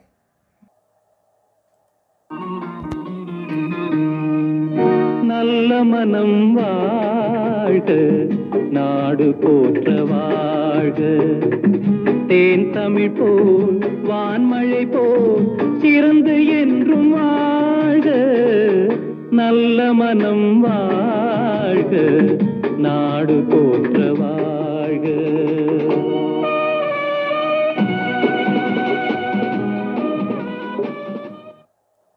இந்த அருமையான பாடல் இடம்பெற்ற படம் ஒரு ஊதாப்பு கன்சுமிட்டுகிறது. கமலஹாசன், விஜயகுமார், ஷோபா அவங்களாம் நடிச்சிருந்த, சுஜாதா அவங்களாம் நடிச்சிருந்த ஒரு படம் இது. இதன் பிறகு அவர் பண்ணின இன்னொரு படம் நந்தா என் நிலா. இந்த பாட்டை நீங்கள் எல்லோரும் கேட்டிருப்பீங்க, நந்தா என் நிலா அப்படிங்கிறது. நம்ம எல்லோரும் அதை எம்எஸ்வின்னு நினச்சிருப்போம். வெகு சிலருக்கு அது தக்ஷிணாமூர்த்தி மாஸ்டர், தக்ஷிணாமூர்த்தி சுவாமிகள் இசையமைச்சது அப்படின்னு தெரிஞ்சிருக்கலாம். அந்த பாடல் ரொம்ப ரொம்ப அருமையான ஒரு மெலடி. அதை கேட்போமா கொஞ்சம்? நந்தா என் நிலா,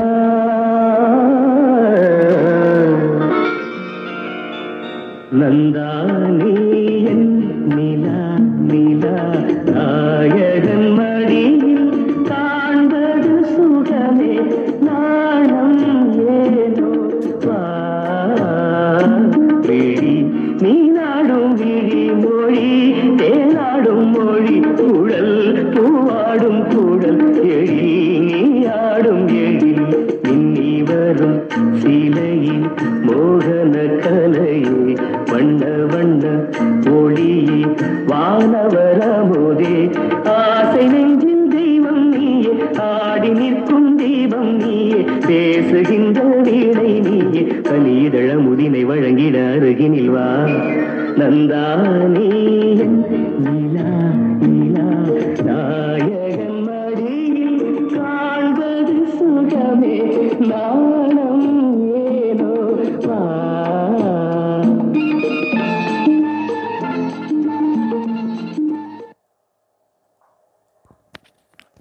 எம்எஸ்வி அண்ணா போட்ட hello my dear wrong number அந்த பாட்டு மாதிரி இருக்கா உங்களுக்கு? ரெண்டும் ஒரே ராகம், அவ்வளோதான், வேறு ஒன்றும் இல்லை. மதுவந்தி அப்படிங்கிற ராகத்தில் அமைஞ்ச ரொம்ப அற்புதமான ஒரு பாடல் இது. இப்போது இந்த மாதிரி பாடல்கள் எல்லாம் கொடுத்துட்டுருந்த மியூசிக் டைரக்டர்கள் இருக்கிற ஒரு காலகட்டத்தில் ஒரு படம் ரெண்டு படம் வந்து கலக்கிட்டு போன மியூசிக் டைரக்டர்களும் இருந்திருக்காங்க. அதில் ஒரு முக்கியமான ஒரு மியூசிக் டைரக்டர் சலில் சௌத்ரி. இவர் 2-3 படம் தான் பண்ணார். ஆனால் அவர் பண்ணின பாடல்கள்லாம் இன்றைக்கும் நம்ம கேட்டுருக்கோம். என்ன படம்னு நான் சொல்கிறேன்னு உங்களுக்கு தெரிஞ்சிருக்கும். அழியாத கோலங்கள், அப்புறம் தூரத்து இடி முழக்கம், இந்த படங்களில் வந்த பாடல்கள்லாம் நம்ம மறக்கவே முடியாத பாடல்கள். அதே போல் இன்னொரு மியூசிக் டைரக்டர், இவர் 1-2 படங்கள் தான் பண்ணியிருக்காரு. அதே போல் 1-2 படங்களில் பாடல்களும் பாடியிருக்காரு. இவருடைய பாடல்களை நம்ம எப்பவும் கேட்டுருப்போம். ஆனால் இவரை பற்றி அவ்வளோவா விஷயம் தெரிஞ்சிருக்காது. அவர் பெயர் எம்எல் ஸ்ரீகாந்த். இவர் வந்து நினைப்பது நிறைவேறும் அப்படின்னு ஒரு படத்துக்கு மியூசிக் கம்போஸ் பண்ணார். அந்த படத்தில் நினைப்பது நிறைவேறும் நீ இருந்தால் என்னோடுன்னு வாணிஜெயராம் கூட ஒரு பாட்டு பாடினார். அந்த பாட்டு உங்கள் எல்லாருக்கும் தெரிஞ்சிருக்கும். ஒரு நிமிஷம் அதை போடுறேன். நினைப்பது நிறைவேறும் நீ இருந்தால் என்னோடு, நடப்பது நலமாகும் நான் இருந்தால் உன்னோடு, நினைப்பது நிறைவேறும் நீ இருந்தால் என்னோடு, நடப்பது நலமாகும் நான் இருந்தால் உன்னோடு, இருவரும் சேர்ந்திருந்தால் அன்போடு, இன்று போல் வாழ்ந்திடலாம் பண்போடு, நினைப்பது நிறைவேறும்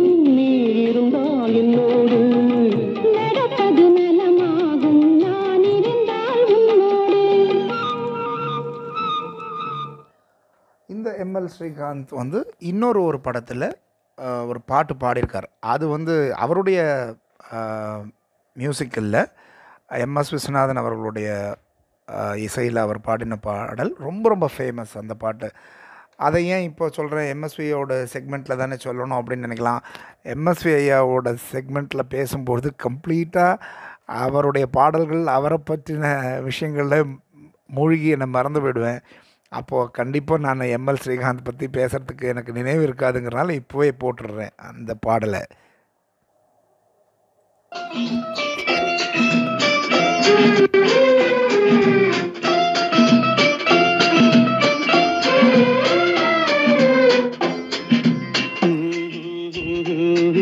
இது இன்னொரு ஒரு அருமையான மதுவந்தி.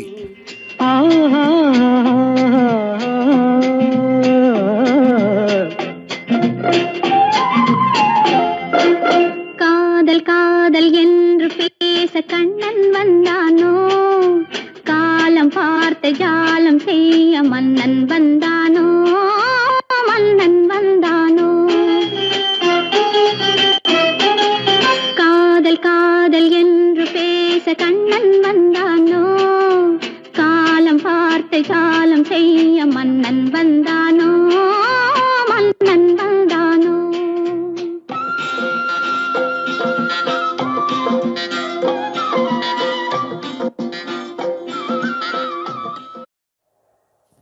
கேட்டிங்க இல்லையா இந்த மதுவந்தியை, எவ்வளோ அருமையான ஒரு பாடல். இதை பாடினவரும் அந்த எம்எல் ஸ்ரீகாந்த் தான். அதுக்கப்புறம் அவர் என்ன ஆனார் தெரியல. நல்ல படம் ஒன்று மியூசிக் டைரக்ட் பண்ணார், நல்ல பாடல்களை பாடினார், அதுக்கப்புறம் காணாமல் போயிட்டார். அதே போல் இன்னொரு மியூசிக் டைரக்டர் நம்ம பார்க்க போகிறது அடுத்ததை நான் ஏற்கனவே சொன்ன சலில் சௌத்ரி. சலில் சௌத்ரி, இங்கே சலீல்தா அப்படின்னு கூப்பிடுவாங்க அவரை. அவர் வந்து பெங்காலி மியூசிக் டைரக்டர். நிறைய படங்கள் அவர் இந்தியாவில் இருக்கிற பல மொழிகளில் பண்ணியிருக்கார். ஒரிசா, குஜராத்தி, மலையாளம், தமிழ், இதை தவிர பெங்காலியில் நிறைய படங்கள் அப்படின்னு. அவர் வந்து தமிழில் பண்ணின ஒரு ரொம்ப முக்கியமான படம் அப்படின்னா அழியாத கோலங்கள்னு சொல்லுவாங்க. திரு சலில் சௌத்ரி அவர்கள் இசையமைச்ச மிக முக்கியமான ஒரு தமிழ் திரைப்படம் அழியாத கோலங்கள். இது டைரக்டர் பாலு மகேந்திரா அவர்களுக்கு முதல் தமிழ் படம். அவருடைய கரியரில் அவர் பண்ணின ரெண்டாவது படம். அவருடைய முதல் படம் கோகிலா என்ற கன்னட படம்.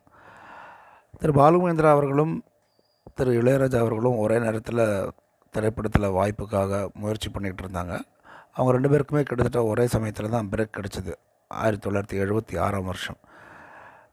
பாலு மகேந்திரா அவர்கள் இளையராஜா அவர்களை தான் தன்னுடைய படத்தில் இசையமைப்பாளராக போடணும்னு நினச்சிட்டு இருந்தார். ஆனால் அப்படி இல்லாமல் அவர் தன்னுடைய முதல் படத்திற்கு சலில் சௌத்ரியை ஃபிக்ஸ் பண்ண வேண்டிய அவசியம் ஏற்பட்டது. இதை பற்றி அவரே தன்னுடைய பிளாகில் சொல்லியிருக்கார். அதை நான் இப்போ அவருடைய எழுத்தை அப்படியே உங்களுக்காக படிக்கிறேன். நான் இயக்கும் முதல் படத்திற்கு இளையராஜாவைத்தான் இசையமைப்பாளராக வைத்து கொள்ள வேண்டும் என்று முடிவு பண்ணியிருந்தேன். எனது எண்ணத்தை ஜி.கே. வெங்கடேஷ் அவர்களிடம் தெரியப்படுத்தவும் செய்தேன். அது கேட்ட ஜி.கே. வெங்கடேஷ் சொன்ன தீர்க்க தரிசன வார்த்தைகள் எனக்கு இன்னமும் பசுமையாக ஞாபகத்தில் இருக்கின்றன. பாலு, இந்த பயலுக்கு மட்டும் நீங்கள் ஒரு சான்ஸ் கொடுத்தீங்க, அம்புட்டு தான் எல்லாரையும் தூக்கி ஓரம் கட்டிடுவான். அப்படியே தான் நடந்தது. ஆனால் சான்ஸ் கொடுத்தது நான் அல்ல, பஞ்சு அருணாச்சலம் என்ற தயாரிப்பாளர். அவர் தயாரிப்பில் வந்த அன்னக்கிளி படத்தின் மூலம் இளையராஜா என்ற மேதையை தமிழர்களுக்கு அறிமுகப்படுத்தி வைத்தார். அன்னக்கிளி படமும் அதற்கான இளையராஜாவின் இசையும் மிகப்பெரிய வெற்றியை கொடுத்தன. அன்னக்கிளி படத்திற்கு பின் ராஜாவுக்கு உட்கார நேரமில்லாத தொடர்ந்து பணியாற்றி கொண்டிருந்தார். வெற்றி மேல் வெற்றி. தங்களுடைய மண்ணின் இசையை தமிழர்கள் இளையராஜா என்ற இந்த கிராமத்து இளைஞன் மூலம் தெரிந்து கொண்டார்கள். ராஜாவின் இசை தமிழர்களின் இசை, தமிழ் மண்ணின் இசை, தமிழ் கிராமங்களின் மண் வாசனையோடும் அந்த மக்களின் வியர்வை வாசனையோடும் கலந்து வந்த இசை. புனே திரைப்படக் கல்லூரியில் எனது படைப்பை முடித்து தங்கப்பதக்கம் வென்று நான் வெளிவந்த வருடம் 1969. செம்மீன் புகழ் ராமு காரியத் செம்மீனை அடுத்து இயக்கிய நெல்லு என்ற மலையாள படத்தின் ஒளிப்பதிவாளராக என்னை அறிமுகப்படுத்துகிறார். வருடம் 1971. நெல்லு படத்தின் இசையமைப்பாளர் சலில் சௌத்ரி. செம்மீன் படத்திற்கும் அவர்தான் இசையமைத்திருந்தார். இந்திய திரையிசையின் மகா மேதைகளில் ஒருவர் சலில் சௌத்ரி. நெல்லு படத்தின் ஒளிப்பதிவை பார்த்து பிரமித்து போன அவர் என் மீது மிகவும் பிரியமாக இருந்தார். அந்த பிரியத்தின் வெளிப்பாடாக அவர் ஒரு நாள் என்னிடம் சொன்னார், பாலு, நீ இயக்கும் முதல் படத்திற்கு நான் தான் இசையமைப்பேன். இந்திய இசை வானில் தன்னிகரற்ற தனி நட்சத்திரமாக திகழ்ந்த அந்த மகா வித்வானின் அன்பு கட்டளை அது. அவர் விரும்பியபடியே எனது முதற் படமான கோகிலாவிற்கு அவரே இசையமைத்து என்னை ஒரு இயக்குநராக துவக்கி வைத்தார். அது நடந்த வருடம் 1976. எனது முதற் படத்தின் இசையமைப்பாளராக எனது நண்பர் இளையராஜாவை தான் வைத்துக்கொள்ள வேண்டும் என்று ஆசைப்பட்டவன் நான். கன்னட கோகிலாவை தொடர்ந்து நான் இயக்கிய இரண்டாவது படம் அழியாத கோலங்கள், தமிழ் படம். இந்த படத்திற்கும் சலில் சௌத்ரியை இசையமைத்தார். அவர் வேண்டுகோளை என்னால் தட்ட முடியவில்லை. 1978 நான் இயக்கிய எனது மூன்றாவது படம் மூடுபனி. இந்த படத்திற்குத்தான் நான் இளையராஜாவை வைத்துக்கொள்ள முடிந்தது. மூடுபனி எனக்கு மூன்றாவது படம், இளையராஜாவுக்கு அது 100வது படம். இளையராஜா அத்தனை வேகமாக போய்கொண்டிருந்தார். மூடுபனியில் தொடங்கி 2005 வெளிவந்த அது ஒரு கனாக்காலம் வரை என்னுடைய எல்லா படங்களுக்கும் இளையராஜா தான் இசையமைப்பாளர். இப்படி திரு பாலு மகேந்திரா அவர்கள் தன்னுடைய பிளாகில் சலில் சௌத்ரியை தன்னுடைய முதல் படத்திற்கு அவர் இசையமைக்க வேண்டிய அவசியத்தை குறித்தும், அதன் பிறகு அவர் இளையராஜாவை எப்படி தன்னுடைய படத்தில் இணைத்து கொண்டார் என்பதை பற்றியெல்லாம் சொல்லியிருக்கிறார். இப்போது நாம் சலில் சௌத்ரி அவர்கள் பண்ணின அழியாத கோலங்களில் வந்த அந்த காலத்தால் அழியாத அந்த பாட்டையும் கொஞ்சம் கேட்போம். பூவண்ணம் கோல நெஞ்சம் பூபாளம் பாடும் நேரம் பொங்கி நிற்கும் தினம் எங்கெங்கும் இன்பராகம் என் உள்ளம் போடும் தாளம்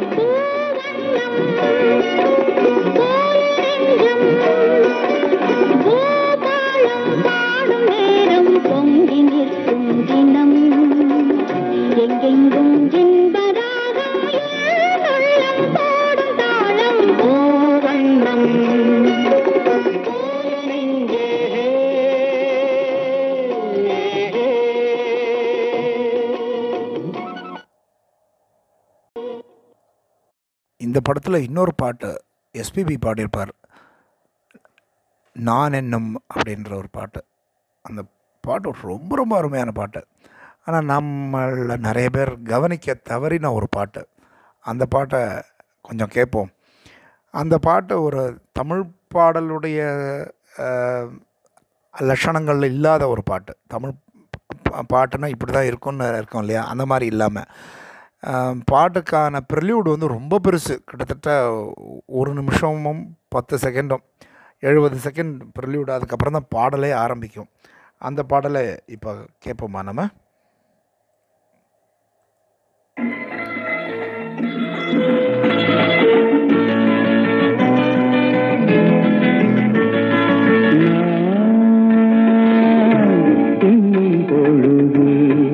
ஏதோ சுகம் எங்கோ தினம் செல்லும் மனது என்னும் பொழுது ஏதோ சுகம் எங்கோ தினம் செல்லும் மனது என்னும் பொழுது.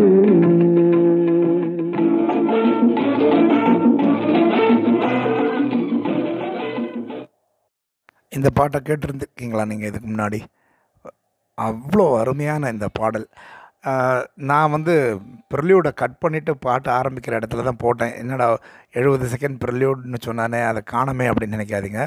அது ரொம்ப பெருசாக இருந்ததுன்னு அதை கட் பண்ணிவிட்டு பாட்டு ஆரம்பிக்கிற இடத்துலேருந்து இதை போட்டேன். அதுபோல் தூரத்து இடிமுழக்கம் அப்படின்ற ஒரு படம், விஜயகாந்த் பூர்ணிமா அவங்க நடித்தது, அதில் ஜேசஸ் ஜானகி பாடின ஒரு பாட்டு சலீல்தாவோட மியூசிக்கில், ரொம்ப அருமையான பாட்டு, உள்ளமெல்லாம் தள்ளாடுது அப்படின்ட்டு. அதை கேட்போமா?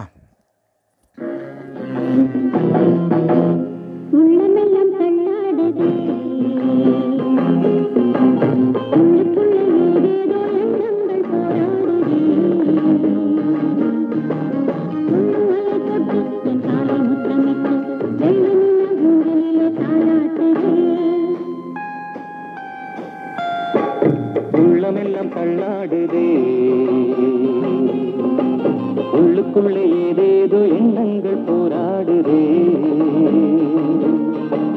அந்த அன்பு மொழி பேசி என் ஆசை வலை வீசி கன்னி மீனை அள்ளித்துள்ள கைதாகுதே.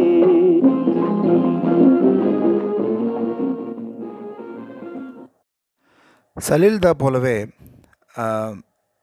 வேற ஒரு பாஷையிலேருந்து இங்கே வந்து நிறைய படங்கள் பண்ணி ஒரு இம்பேக்டை க்ரியேட் பண்ணினவர் உங்களில் இன்னொருத்தர் ஷியாம். ஷியாம் தமிழில் நிறைய படம் பண்ணியிருந்தார் அந்த காலத்தில். மலையாளத்தில் எக்கச்சக்கமான படம் பண்ணியிருக்கார் அவர்.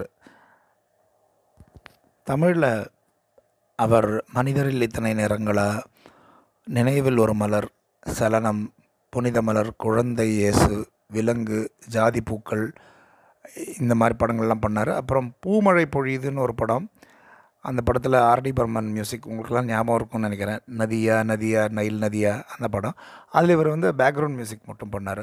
ஆனால் அவர் மலையாளத்தில் பண்ண படங்களெல்லாம் ரொம்ப பிரபலமான படங்கள். இந்த ஒரு சிபிஐ டைரி குறிப்பு, new Delhi, Gandhi Nagar second street, தமிழில் அது அண்ணா நகர் முதல் தெருன்னு வந்தது. அப்புறம் கோட்டயம் குஞ்சச்சன், இன்ஸ்பெக்டர் பல்ராம், சேதுராமையர் சிபிஐ, இந்த மாதிரி நிறைய படங்கள் அவர் மலையாளத்தில் பண்ணியிருக்கார். அவருக்கு அங்கே கேரளா ஸ்டேட் அவார்டும் கிடச்சிருக்கு. பெஸ்ட் மியூசிக் டைரக்டர் அவார்டு 2 தடவை வாங்கியிருக்கார் அவர். அவர் தமிழில் பண்ண படங்களில் ரொம்ப குறிப்பிட்டு சொல்லணும் அப்படின்னா அவருடைய மனிதரில் இத்தனை நிறங்களா அந்த படம் சொல்லலாம். அதே போல் வா இந்த பக்கம் அப்படின்னு ஒரு படம் பண்ணார். அதுவும் ரொம்ப பிரபலமான ஒரு பாட்டை கொண்டிருந்தது. இவர் மலையாளத்தில் பண்ணின ஒரு படம் தமிழ்நாட்டில் ரொம்ப ரொம்ப பாப்புலர், அது தமிழில் டப்பிங் பண்ணி வந்தது.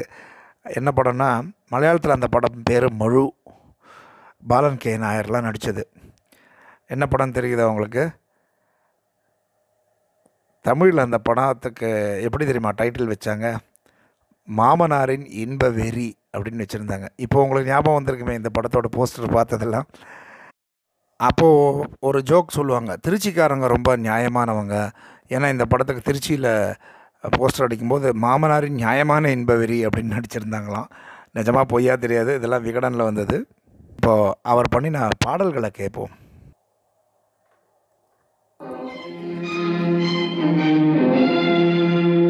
மழை தரும்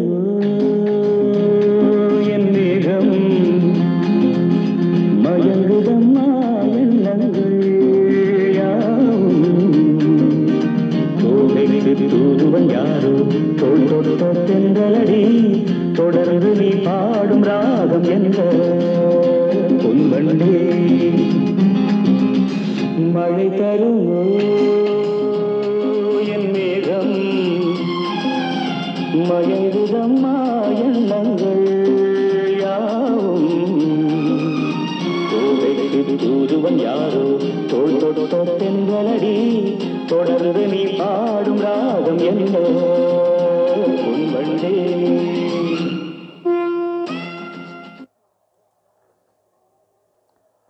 இந்த ஷியாம் அப்படிங்கிற இந்த மியூசிக் கம்போசர், அவருடைய இயற்பெயர் சாமுவேல் ஜோசப். அவர் ரொம்ப நாளைக்கு தேவராஜன் மாஸ்டர்கிட்ட அசிஸ்டண்ட்டாக இருந்தார். அப்புறம் அவர் எம்எஸ் விஸ்வநாதன், சலில் சௌத்ரி இவங்கக்கிட்டேயும் ஒர்க் பண்ணியிருக்கிறார். அப்படி ஒர்க் பண்ணும்போது எம்எஸ் விஸ்வநாதன் அண்ணா தான் இவருக்கு ஷியாம் அப்படிங்கிற பேரை வச்சாராம். அதிலிருந்து இவருக்கு ஷியாம்ங்கிற பேரே நிலச்சிடுச்சு. இவர் போட்ட இன்னொரு கலக்கலான சாங்கு, அதை கேட்போமா இப்போ?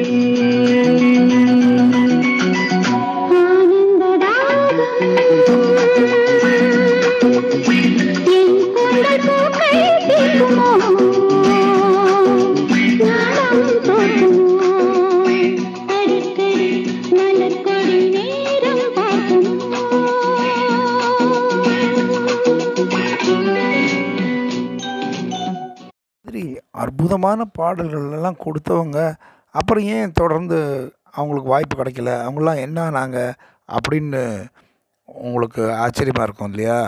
அப்போ வீசின சூறாவளி அந்த மாதிரி. அடுத்தது நம்ம பார்க்க போகிறது எம்பி ஸ்ரீனிவாசன் அப்படிங்கிற ஒரு மியூசிக் கம்போசர். இவர் எம்பிஎஸ் அப்படின்னு கூப்பிடுவாங்க.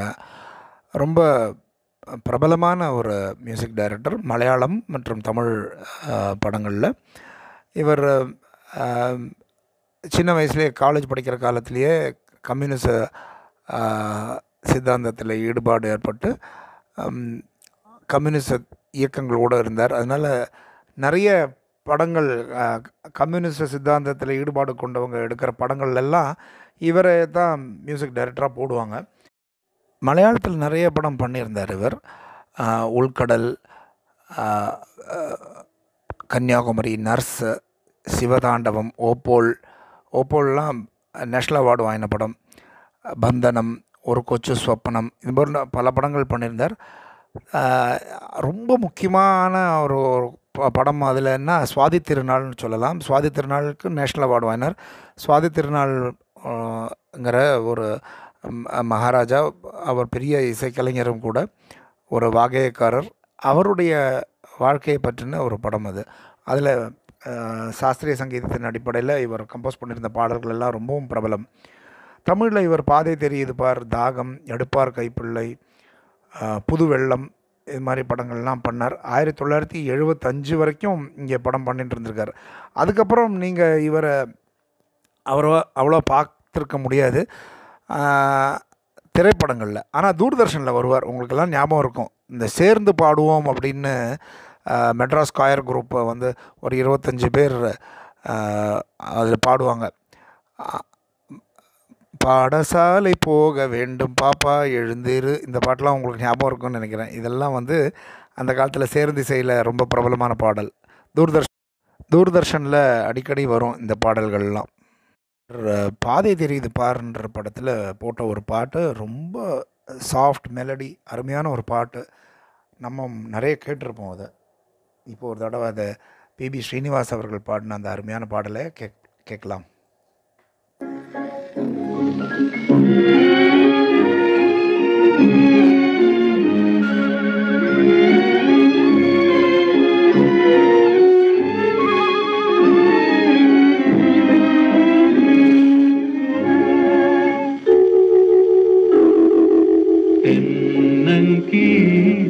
பூஞ்சலிலே தென்றலில் நீந்திடும் போலையிலே சிட்டுக்குருவி ஆடுது, தன் பெட்டை துணையை தேடுது. சிட்டுக்குருவி ஆடுது, தன் பெட்டை துணையை தேடுது.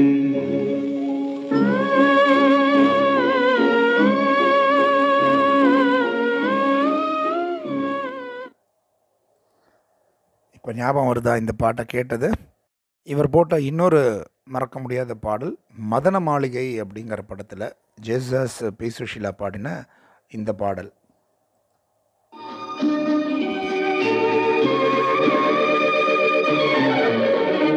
ஏரியிலே ஒரு காஷ்மீர் ரோஜா எனடி நீராடுது, ஏரியிலே ஒரு காஷ்மீர் ரோஜா எனடி நீராடுது, அதன் இதழ்களின் மீது பாண்டிய நாட்டு முத்துக்கள் யார் தந்தது,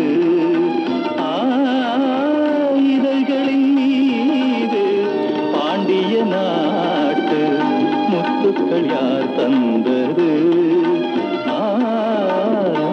ஏரியிலே ஒரு காஷ்மீர் ரோஜா எனடி நீராடு,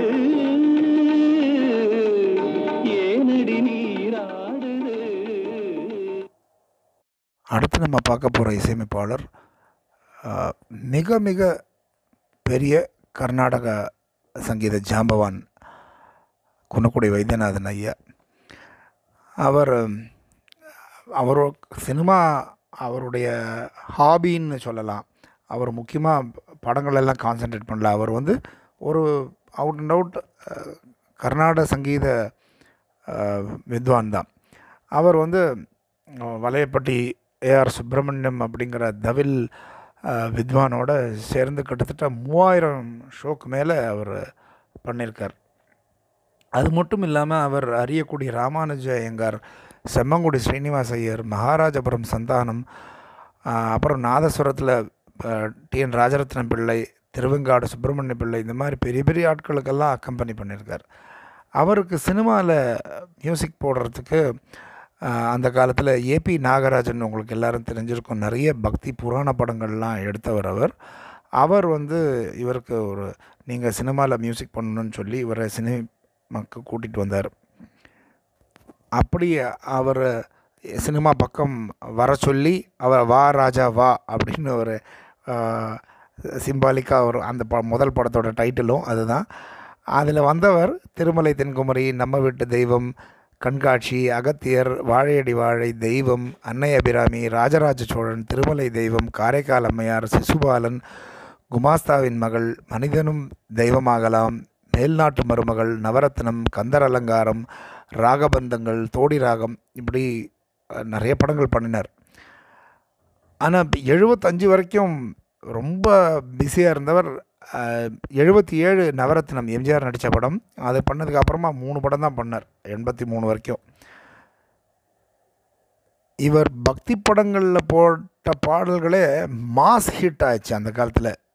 பாடல்கள்லாம் சொல்லிட்டு வரேன், அப்போது உங்களுக்கு தெரியும். அதெல்லாம் நீங்கள் எவ்வளோ ரசித்து எப்படி எந்த ஊர் திருவிழாவுக்கு போனாலும் அந்த பாடல்களெல்லாம் கேட்காமல் இருக்கவே முடியாது. அந்த மாதிரி ஹிட்டான பாடல்கள் அவை எல்லாமே. இவர் காரைக்கால் அம்மையார்ன்ற படத்தில் 8 பாட்டு போட்டிருந்தார். எல்லாமே ரொம்ப பாப்புலரான பாட்டு தான். 2 பாட்டு பி சுஷீலா அம்மாவும், ஒரு பாட்டு எஸ் வரலட்சுமி அம்மாவும் பாடியிருந்தாங்க. 5 பாட்டு பாடினவங்க கேபி சுந்தராம்பாள். அதில் ஒரு பாட்டு இப்போ கேட்டாலும் நீங்கள் எழுந்து நின்று ஆடுவீங்க. தக தக தக தக என்ன ஆடவா, அந்த பாட்டு ஞாபகம் இருக்கா? அந்த பாடலை கம்போஸ் பண்ணது குன்னக்குடி வைத்தியநாதன் ஐயா தான்.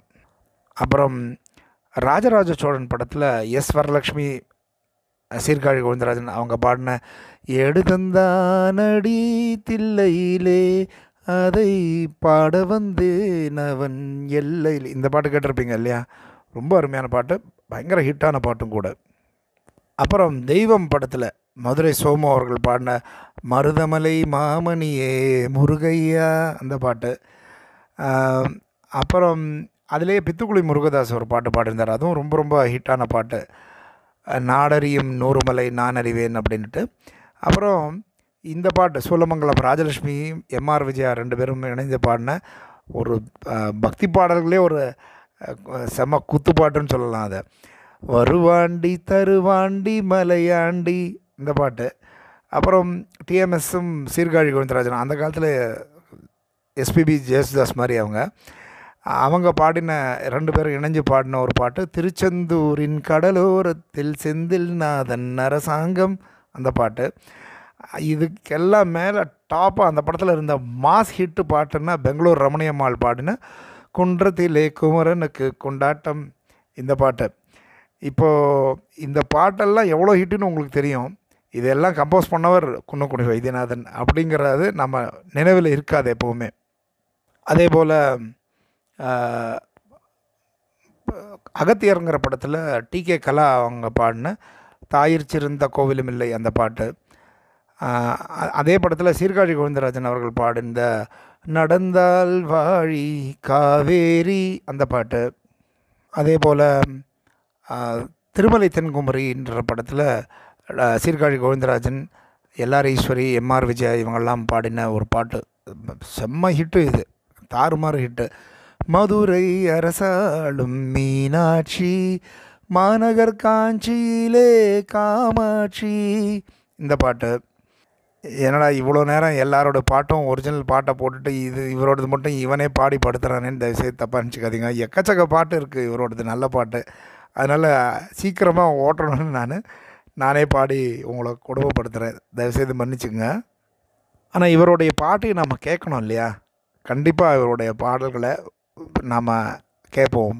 மேல்நாட்டு மருமகள் அப்படின்னு ஒரு படம், அதில் இவர் பேரில் ஒரு குற்றச்சாட்டு இருந்தது. இவர் எப்போவுமே கர்நாடக சங்கீதத்திலிருந்து வந்ததுனால கர்நாடக சங்கீதத்தின் அடிப்படையில் அமைந்த சாஸ்திரிய சங்கீதத்தின் அடிப்படையில் அமைந்த பாடல்கள் தான் இவர் போடுவார் அப்படின்னு எல்லோரும் நினச்சிட்டு இருந்தாங்க. அப்படி இல்லை அப்படின்னு அவர் தனக்கு எல்லா விதமான இசையும் வரும்னு நிரூபித்த ஒரு படம் மேல்நாட்டு மருமகள். இந்த படத்தில் ஒரு மேற்கத்திய பெண்மணியே நம்ம ஊரில் இருக்கிறவர் ஒருத்தர் கல்யாணம் பண்ணிப்பார். அவங்க நம்ம கலாச்சாரத்தில் ஈடுபட்டு பரதம் கர்நாடக சங்கீதம் எல்லாம் கற்றுப்பாங்க அப்படின்ற மாதிரி வரும். அதில் ஒரு பாட்டு, அவங்க பாடுற பாட்டு,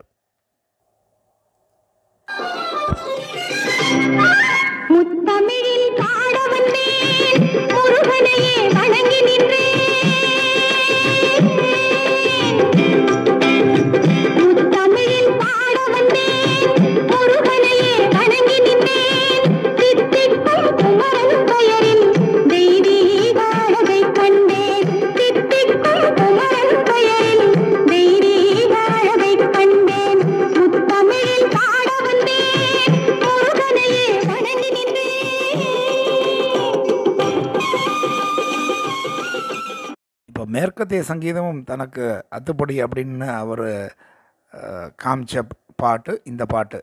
இதை கேளுங்களா.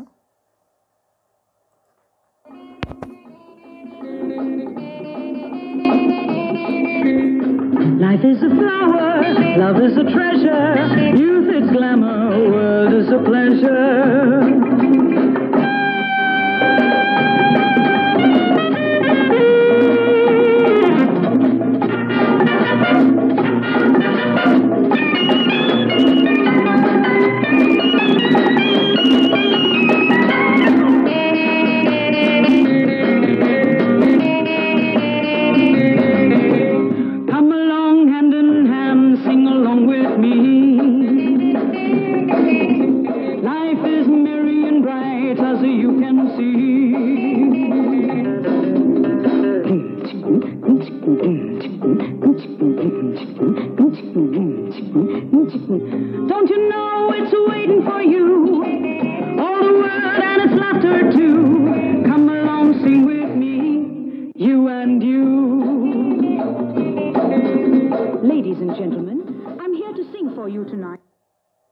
பாடலை பாடியது Usha உதுப்.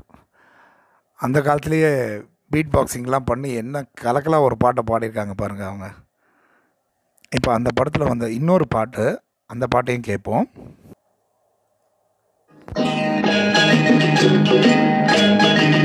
How wonderful, how beautiful, hello from here my dear, hi rideable, joy rideable, heaven seems to be very near, how wonderful, how beautiful, hello from here my dear, hi rideable, joy rideable, heaven seems to be very near.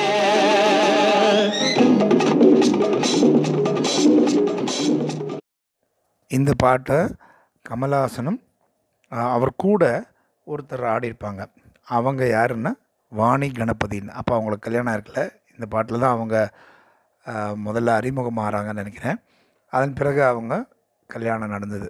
Vani Ganapathi Kamal Haasan. இந்த பாடலை பாடினது எஸ்பிபியும் வாணி ஜெயராமும். Compose பண்ணது the great Kunnakudi Vaidyanathan sir. இப்போ நம்ம நேற்றுலேருந்து நிறைய music டைரக்டர்ஸை பார்த்தோம். நம்ம Shankar Ganesh sir, V Kumar sir, அப்புறம் இவர் விஜயபாஸ்கர் சார், ஜிகே வெங்கடேஷ் ஐயா, ராஜன் நாகேந்திரா டுவோ, தேவராஜன் மாஸ்டர், தக்ஷிணாமூர்த்தி சுவாமிகள், எம்எல் ஸ்ரீகாந்த், சலில் சௌத்ரி, ஷியாம், எம்பி ஸ்ரீனிவாசன், குன்னக்குடி வைத்தியநாதன், இப்படி நிறைய பேர் பார்த்தோம். முக்கியமான இரண்டு பேர், அவங்களுக்கு ரொம்ப நேரம் ஒதுக்கணும். ஒன்று கேவி மகாதேவன் மாமா, இன்னொன்று எம்எஸ் விஸ்வநாதன் மாமா. அது ரெண்டும் தனியாக நிறைய எபிசோடு போகும். அந்த அளவுக்கு அவங்களுடைய தாக்கம், அவங்களுடைய கான்ட்ரிபியூஷன் இருந்திருக்கு. நூற்றுக்கணக்கான படங்கள், ஆயிரக்கணக்கான பாடல்கள், எதை சூஸ் பண்ணுறதுனே தெரியாது. இருந்தாலும் ஓரளவுக்கு அவங்களுடைய டிகேட் வைஸ்னு பார்த்து பண்ணலாம். எதுக்கு இந்த லிஸ்ட்டை போட்டோம் அப்படின்னா, கேஜிஎஃப்னு ஒரு படத்தில் ஒரு டைலாக் வரும். அந்த டைலாக் எனக்கு ஞாபகம் வந்தது. எல்லோரும் வந்து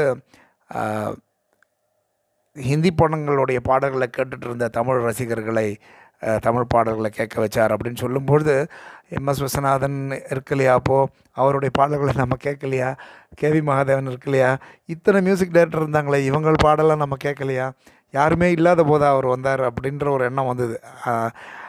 அதுக்காக தான் இவங்களுடைய பங்களிப்பு என்னங்கிறத பற்றி முக்கியமாக சொல்லணும் அப்படின்ட்டு வந்தேன். இளையராஜா வந்து அந்த கேஜிஎஃப் படத்தில் வர ஒரு டைலாக் ஒன்று, அதுதான் ஞாபகம் வந்தது எனக்கு. 10 பேரை அடிச்சுட்டு டானானவன் கிடையாது நான் அடித்த 10 பேருமே டான் அப்படின்னு சொல்லுவான் அந்த ஹீரோ. அதுபோல் இவர் வந்து யாருமே இல்லாத போது வந்து உட்காந்து ஒரு ஜாம்பவான் ஆகலை, பல ஜாம்பவான்கள் இருந்த ஒரு ஃபீல்டில் தான் இவர் தனக்குன்னு ஒரு இடத்த பதிச்சுக்கிட்டார். இப்போது நாளைக்கு நாம் விஸ்வநாதன் மாமா அப்புறம் மகாதேவன் மாமாவோட பாடல்களை எல்லாம் பார்க்கலாம். நன்றி, வணக்கம். நம்ம அடுத்து பார்க்க போகிற ஒரு இசையமைப்பாளர் டி ஆர் பாப்பா. இவருடைய இயற்பெயர் திருத்துறைப்பூண்டி ராதாகிருஷ்ணன் சிவசங்கரன் என்பது. இவர் ஆனால் டி ஆர் பாப்பா என்பதுதான் சினி ஃபீல்டில் இவர் ரொம்பவும் பிரபலமானார். இவர் மாடர்ன் தியேட்டர்ஸோடைய மியூசிக் ட்ரூப்பில் வாசிச்சுக்கிட்டு இருந்தார். அந்த காலத்துலலாம் இசையமைப்பாளர்கள் அப்படின்னு தனியாக பேர் போட மாட்டாங்க. Saraswati music troupe, modern theatre music troupe அப்படின்னு ட்ரூப் இருக்கும், அவங்க பேரை தான் போடுவாங்க. என் மனைவின்னு ஒரு மிக பிரபலமான படம், அந்த படத்தில் ஏவிஎம் உடைய தயாரிப்பு, அதில் கூட மியூசிக் டைரக்டர்னு போட்டிருக்க மாட்டாங்க, சரஸ்வதி ஸ்டோர்ஸ் மியூசிக் குரூப் அப்படின்னு தான் போட்டிருப்பாங்க பேர் க்ரெடிட்ஸ் வரும்போது. அதுபோல் ஒரு மியூசிக் ட்ரூப்பில், மாடர்ன் தியேட்டர்ஸோட மியூசிக் ட்ரூப்பில் இவர் வாசிச்சுட்டு இருந்தார். இவர் கூட தான் விஸ்வநாதன் ராமமூர்த்தி ஜோடியை சேர்ந்த திரு டி கே ராமமூர்த்தி அவர்களும் வயலின் வாசிச்சுட்டு இருந்தாங்க. இவங்க 2 பேரும் அப்போது ரொம்ப முக்கியமான வயலினிஸ்டாக இருந்தாங்க அந்த ட்ரூப்பில். அதன் பிறகு இவர் தனியாக இசையமைக்க ஆரம்பித்து நிறைய படங்கள் பண்ணினார். நிறைய ஹிட் சாங்ஸும் இவர் கொடுத்துருக்கார். இவர் பண்ணின பாடல்கள்லாம் நிறைய பிரபலமான பாடல்கள் இருக்குது, நம்மளும் நிறைய கேட்டிருப்போம்.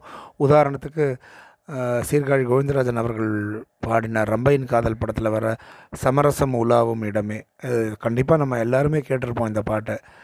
அதே போல் மல்லிகாங்கிற படத்தில் ஏ எம் ராஜாவும் பி சுஷீலாவும் பாடின வருவேன் நான் உனது மாளிகையின் வாசலுக்கே, இந்த பாட்டு இதுவும் மிகவும் பிரபலமான ஒரு பாடல். அதே போல் திருப்பதி தலை என்ற அருணகிரிநாதன் பாடலையும் இவர் கம்போஸ் பண்ணி அதை டிஎம் சுந்தரராஜன் பாடி ரொம்பவும் பிரபலமான ஒரு பாடலாக அது ஆச்சு. அதே போல் சந்திரபாபு அவர்கள் பாடிய ஒன்றுமே புரியல உலகத்திலே, அந்த பாட்டு. அப்புறம் இரவும் பகலும் படத்தில் டிஎம் சுந்தரராஜன் அவர்களுடைய குரலில் வந்த உள்ளத்தின் கதவுகள் கண்களட, அந்த பாட்டு. இதெல்லாம் ரொம்பவும் பிரபலமான பாடல்கள் இவருடைய இசையில். 1952 இசையமைக்க ஆரம்பித்த இவர் 1974 வரைக்கும் தொடர்ந்து இசையமைச்சிட்டு இருந்தார். அதில் 69 வரைக்கும் பிஸியாகவே இருந்திருக்கார். அப்புறம் 74க்கு அப்புறம் இவர் எதுவும் படம் பண்ணலை. கடைசியாக 1996 ஒரே ஒரு படம் பண்ணார், அதுதான் அவருடைய கடைசி படம். இப்போ ஏன் அப்படிங்கிற ஒரு படத்தில், ஏன் அப்படின்ற படம் டி ஆர் ராமண்ணா அவர்கள் டைரக்ட் பண்ண படத்தில் டி ஆர் பாப்பா அவர்கள் மியூசிக்கில் வந்தால் இந்த பாடல் கேட்போம். இதுவும் மிகவும் அந்த காலத்தில் ரொம்ப பிரபலமாக இருந்த ஒரு பாடல். இறைவன் என்றொரு கவிஞன், அவன் படைத்த கவிதை மனிதன். இறைவன் என்றொரு கவிஞன், அவன் படைத்த கவிதை மனிதன். அதில் அறிஞனும் மூடனும் உண்டு, ஆனால் தொடக்கமும் முடிவும் ஒன்று. இறைவன் என்றொரு கவிஞன், அவன் படைத்த கவிதை மனிதன்.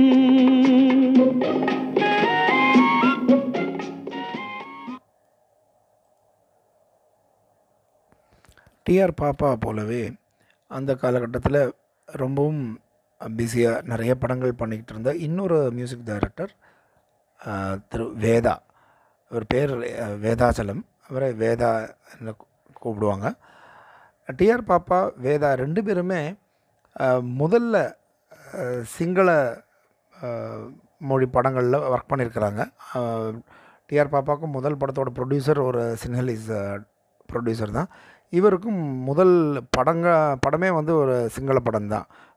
வேதாவுக்கும் முதல் 3 படங்கள் அவர் சிங்களத்தில் தான் பண்ணார். 4வது படம் தான் அவருக்கு தமிழ் படம் பண்ண வாய்ப்பு கிடச்சிது. 1952லேருந்து 1971 வரைக்கும் வேதா அவர்கள் படம் பண்ணிகிட்டு இருந்திருக்காரு. இவர் நிறைய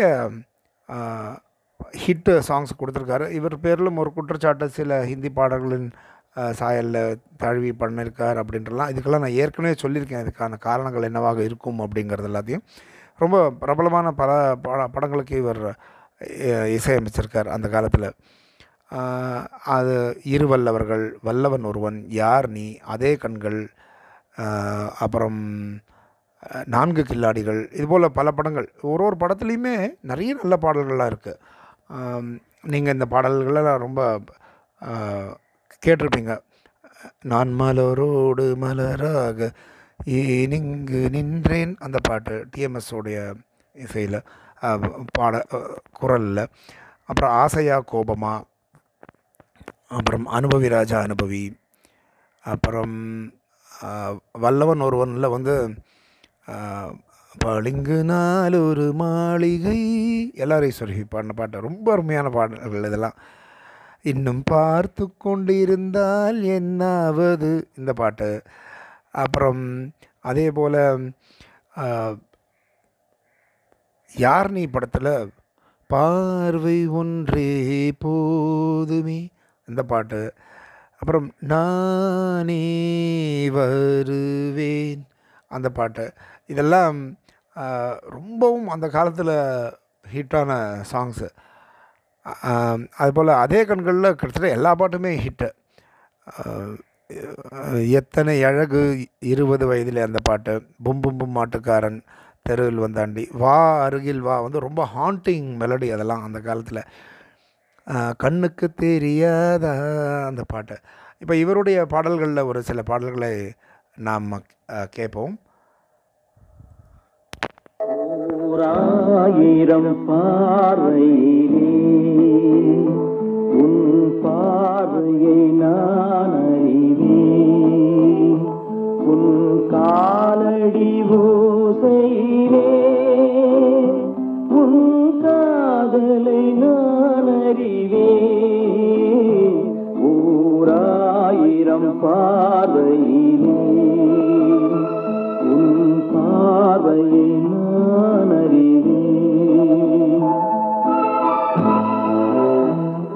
இது வந்து வல்லவனுக்கு வல்லவன்கிற படத்தில் திரு வேதா அவர்கள் போட்ட சாங்கு. தென்னக ஜேம்ஸ் பாண்டான ஜெய்சங்கர் அவர்கள் நடித்த பல படங்களுக்கு இவர் இசையமைச்சிருக்கார் அந்த காலத்தில். ரொம்ப பிரபலமான பாடல்களில் இதுவும் ஒன்று. அதே போல் இன்னொரு பாட்டு யார் நீ படத்தில் இவர் போட்டது.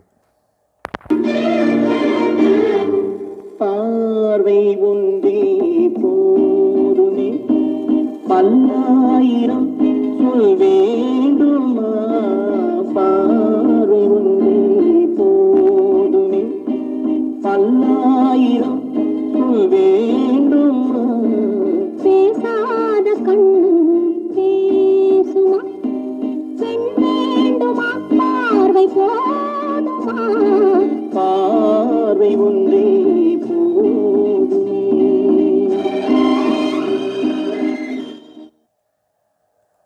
அதே போல் அந்த காலகட்டத்தில் வந்த இன்னொரு படம்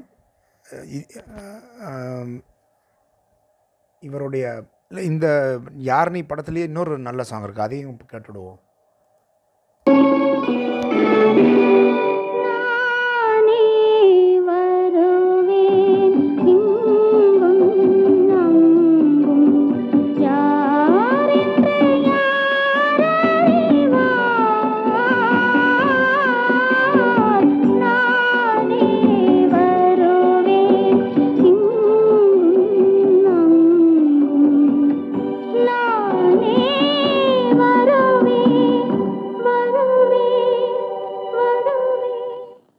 இது ஹிந்தியில் வந்த நைனா பர்சே ரிம்ஜிம் ரிம்ஜிம்ன்ற ஒரு பாடலுடைய தழுவலாக இருந்தது அப்படின்னு சொல்லுவாங்க. கொஞ்சம் கொஞ்சம் அந்த சாயல் இருக்கும். ஆனால் ரொம்ப அருமையான ஒரு தமிழ் பாடல். இதே போல் பல பாடல்களை கொடுத்த மியூசிக் டைரக்டர் வேதா. அந்த காலத்தில் இன்னொரு ரொம்ப சிறந்த ஒரு மியூசிக் டைரக்டராக இருந்தவர் ஏ எம் ராஜா அவர்கள். ஏ எம் ராஜா அவங்க எல்லாருக்குமே தெரிஞ்சிருக்கும். ஆஸ் அ சிங்கர் நிறைய நல்ல பாடல்கள் எல்லாம் பாடியிருக்கிறார். அவர் பாடிய காலையும் நீயே மாலையும் நீயே ரொம்ப பிரபலமான ஒரு பாடல். அதுபோல் நிறைய பாடல்கள் அவரும் அவருடைய துணைவியார் ஜிக்கி அவர்களுமா சேர்ந்து ஏராளமான ஹிட்ஸ் கொடுத்துருக்காங்க. ஆனால் அவர் ஒரு மியூசிக் கம்போசரும் கூட. நிறைய படங்களுக்கு அவர் கம்போஸ் பண்ணியிருக்கார். முதல் படம் அவர் கம்போஸ் பண்ணது 1968 தெலுங்கு படம் ஷோபான்ற படத்துக்கு. அந்த படம் பண்ணி முடித்ததுக்கப்புறமா அவருக்கு தமிழ்லேயும் வாய்ப்புகள் கிடைக்க ஆரம்பிச்சிது. தமிழில் கல்யாண பரிசு அப்படின்ற ஒரு படம் பண்ணார். உங்களுக்கு இதெல்லாம் தெரிஞ்சிருக்கும். ரொம்ப ரொம்ப ஹிட்டு. அதன் பிறகு ஸ்ரீதர் ஏஎம் ராஜா காம்பினேஷன் நிறைய படம் பண்ணாங்க. அதன் பிறகு நெஞ்சில் ஒரு ஆலயம் படம் வரைக்கும் அவங்க ஒர்க் பண்ணாங்க. அதுக்கப்புறமா நெஞ்சில் ஒரு ஆலயத்துலேருந்து ஸ்ரீதர் எம்எஸ் விஸ்வநாதன் கூட ஜாயின் பண்ணிட்டார். அது வரைக்கும் ஏஎம் ராஜா நிறைய படங்களை பண்ணியிருக்காரு. அவருடைய இசை அமைப்புங்கிறது ரொம்ப நாளைக்கு தொடர்ந்துக்கிட்டு இருந்தது. அவருடைய இசையில் வந்து ஒரு அருமையான பாட்டு 70களில் ராசி என்கிற படத்தில். நம்ம எல்லாருமே இந்த பாட்டை ரொம்ப ரொம்ப விரும்பி கேட்டிருப்போம். இந்த பாட்டை கேட்ட உடனே உங்களுக்கு நீங்கள் சின்ன வயசில் விவித் பாரதி உட்காண்ட கேட்டது கண்டிப்பாக ஞாபகம் வரும்.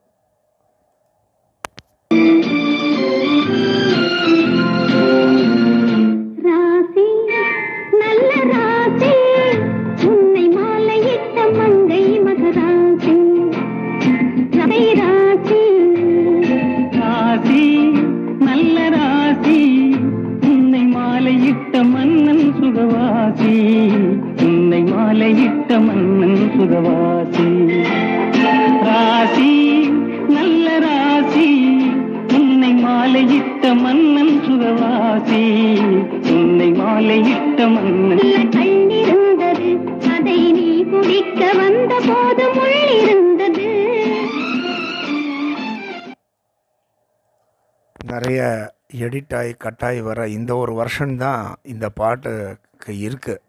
நானும் வலைதளங்கள் முழுக்க தேடினேன். இந்த ராசி படம் அப்படின்னு தேடும்பொழுது ரொம்ப சமீபத்தில் வந்த வேறு ஒரு ராசி படத்தை பற்றின விவரங்கள் தான் இருக்குது. இந்த ராசி இல்லை, இந்த ராசி நல்ல ராசின்ற இந்த பாட்டும் இந்த ஒரு வருஷம்தான் இருக்குது. அதில் நிறைய பிரேக்ஸ் இருக்குது. நல்ல குவாலிட்டியோட ஒரு வருஷன் இல்லை.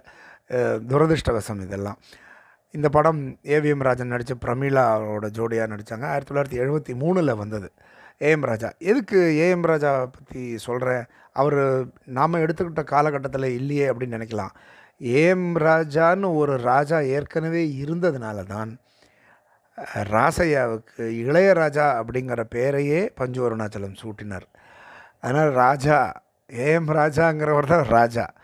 அதுக்கப்புறமா வந்தவர் தான் இந்த ராஜா இளையராஜா. அதனால் இவர் பற்றி இவருடைய பங்களிப்பை இவருடைய இம்பேக்டை சொல்கிறது ரொம்ப ரொம்ப முக்கியம். அதில் ஏஎம் ராஜா அந்த காலத்தில் இருந்த ஒரு காம்பினேஷன் ஆஃப் சித் ஸ்ரீராம் ஸ்ரீனிவாஸ் இவங்க எல்லா ஹரிஹரன் இவங்க எல்லோரும் கலந்த ஒரு கலவைன்னு சொல்லலாம். மென்மையான குரல், மிக அருமையான பாவங்களை வெளிப்படுத்துவார்.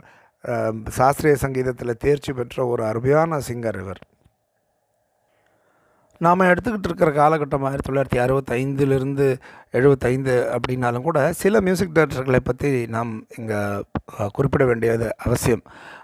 இந்த காலகட்டங்களில் அதாவது 40s, 50s ரொம்ப ஆக்டிவாக இருந்து 60s கொஞ்சம் கொஞ்சமாக படங்கள் பண்ணுறது குறைஞ்சிக்கிட்டு 70s ஒரு படமோ அல்லது 60s இறுதியில் ஒரு படமோ 2 படமோ பண்ணின மியூசிக் டைரக்டர் நிறைய பேர் இருக்கிறாங்க.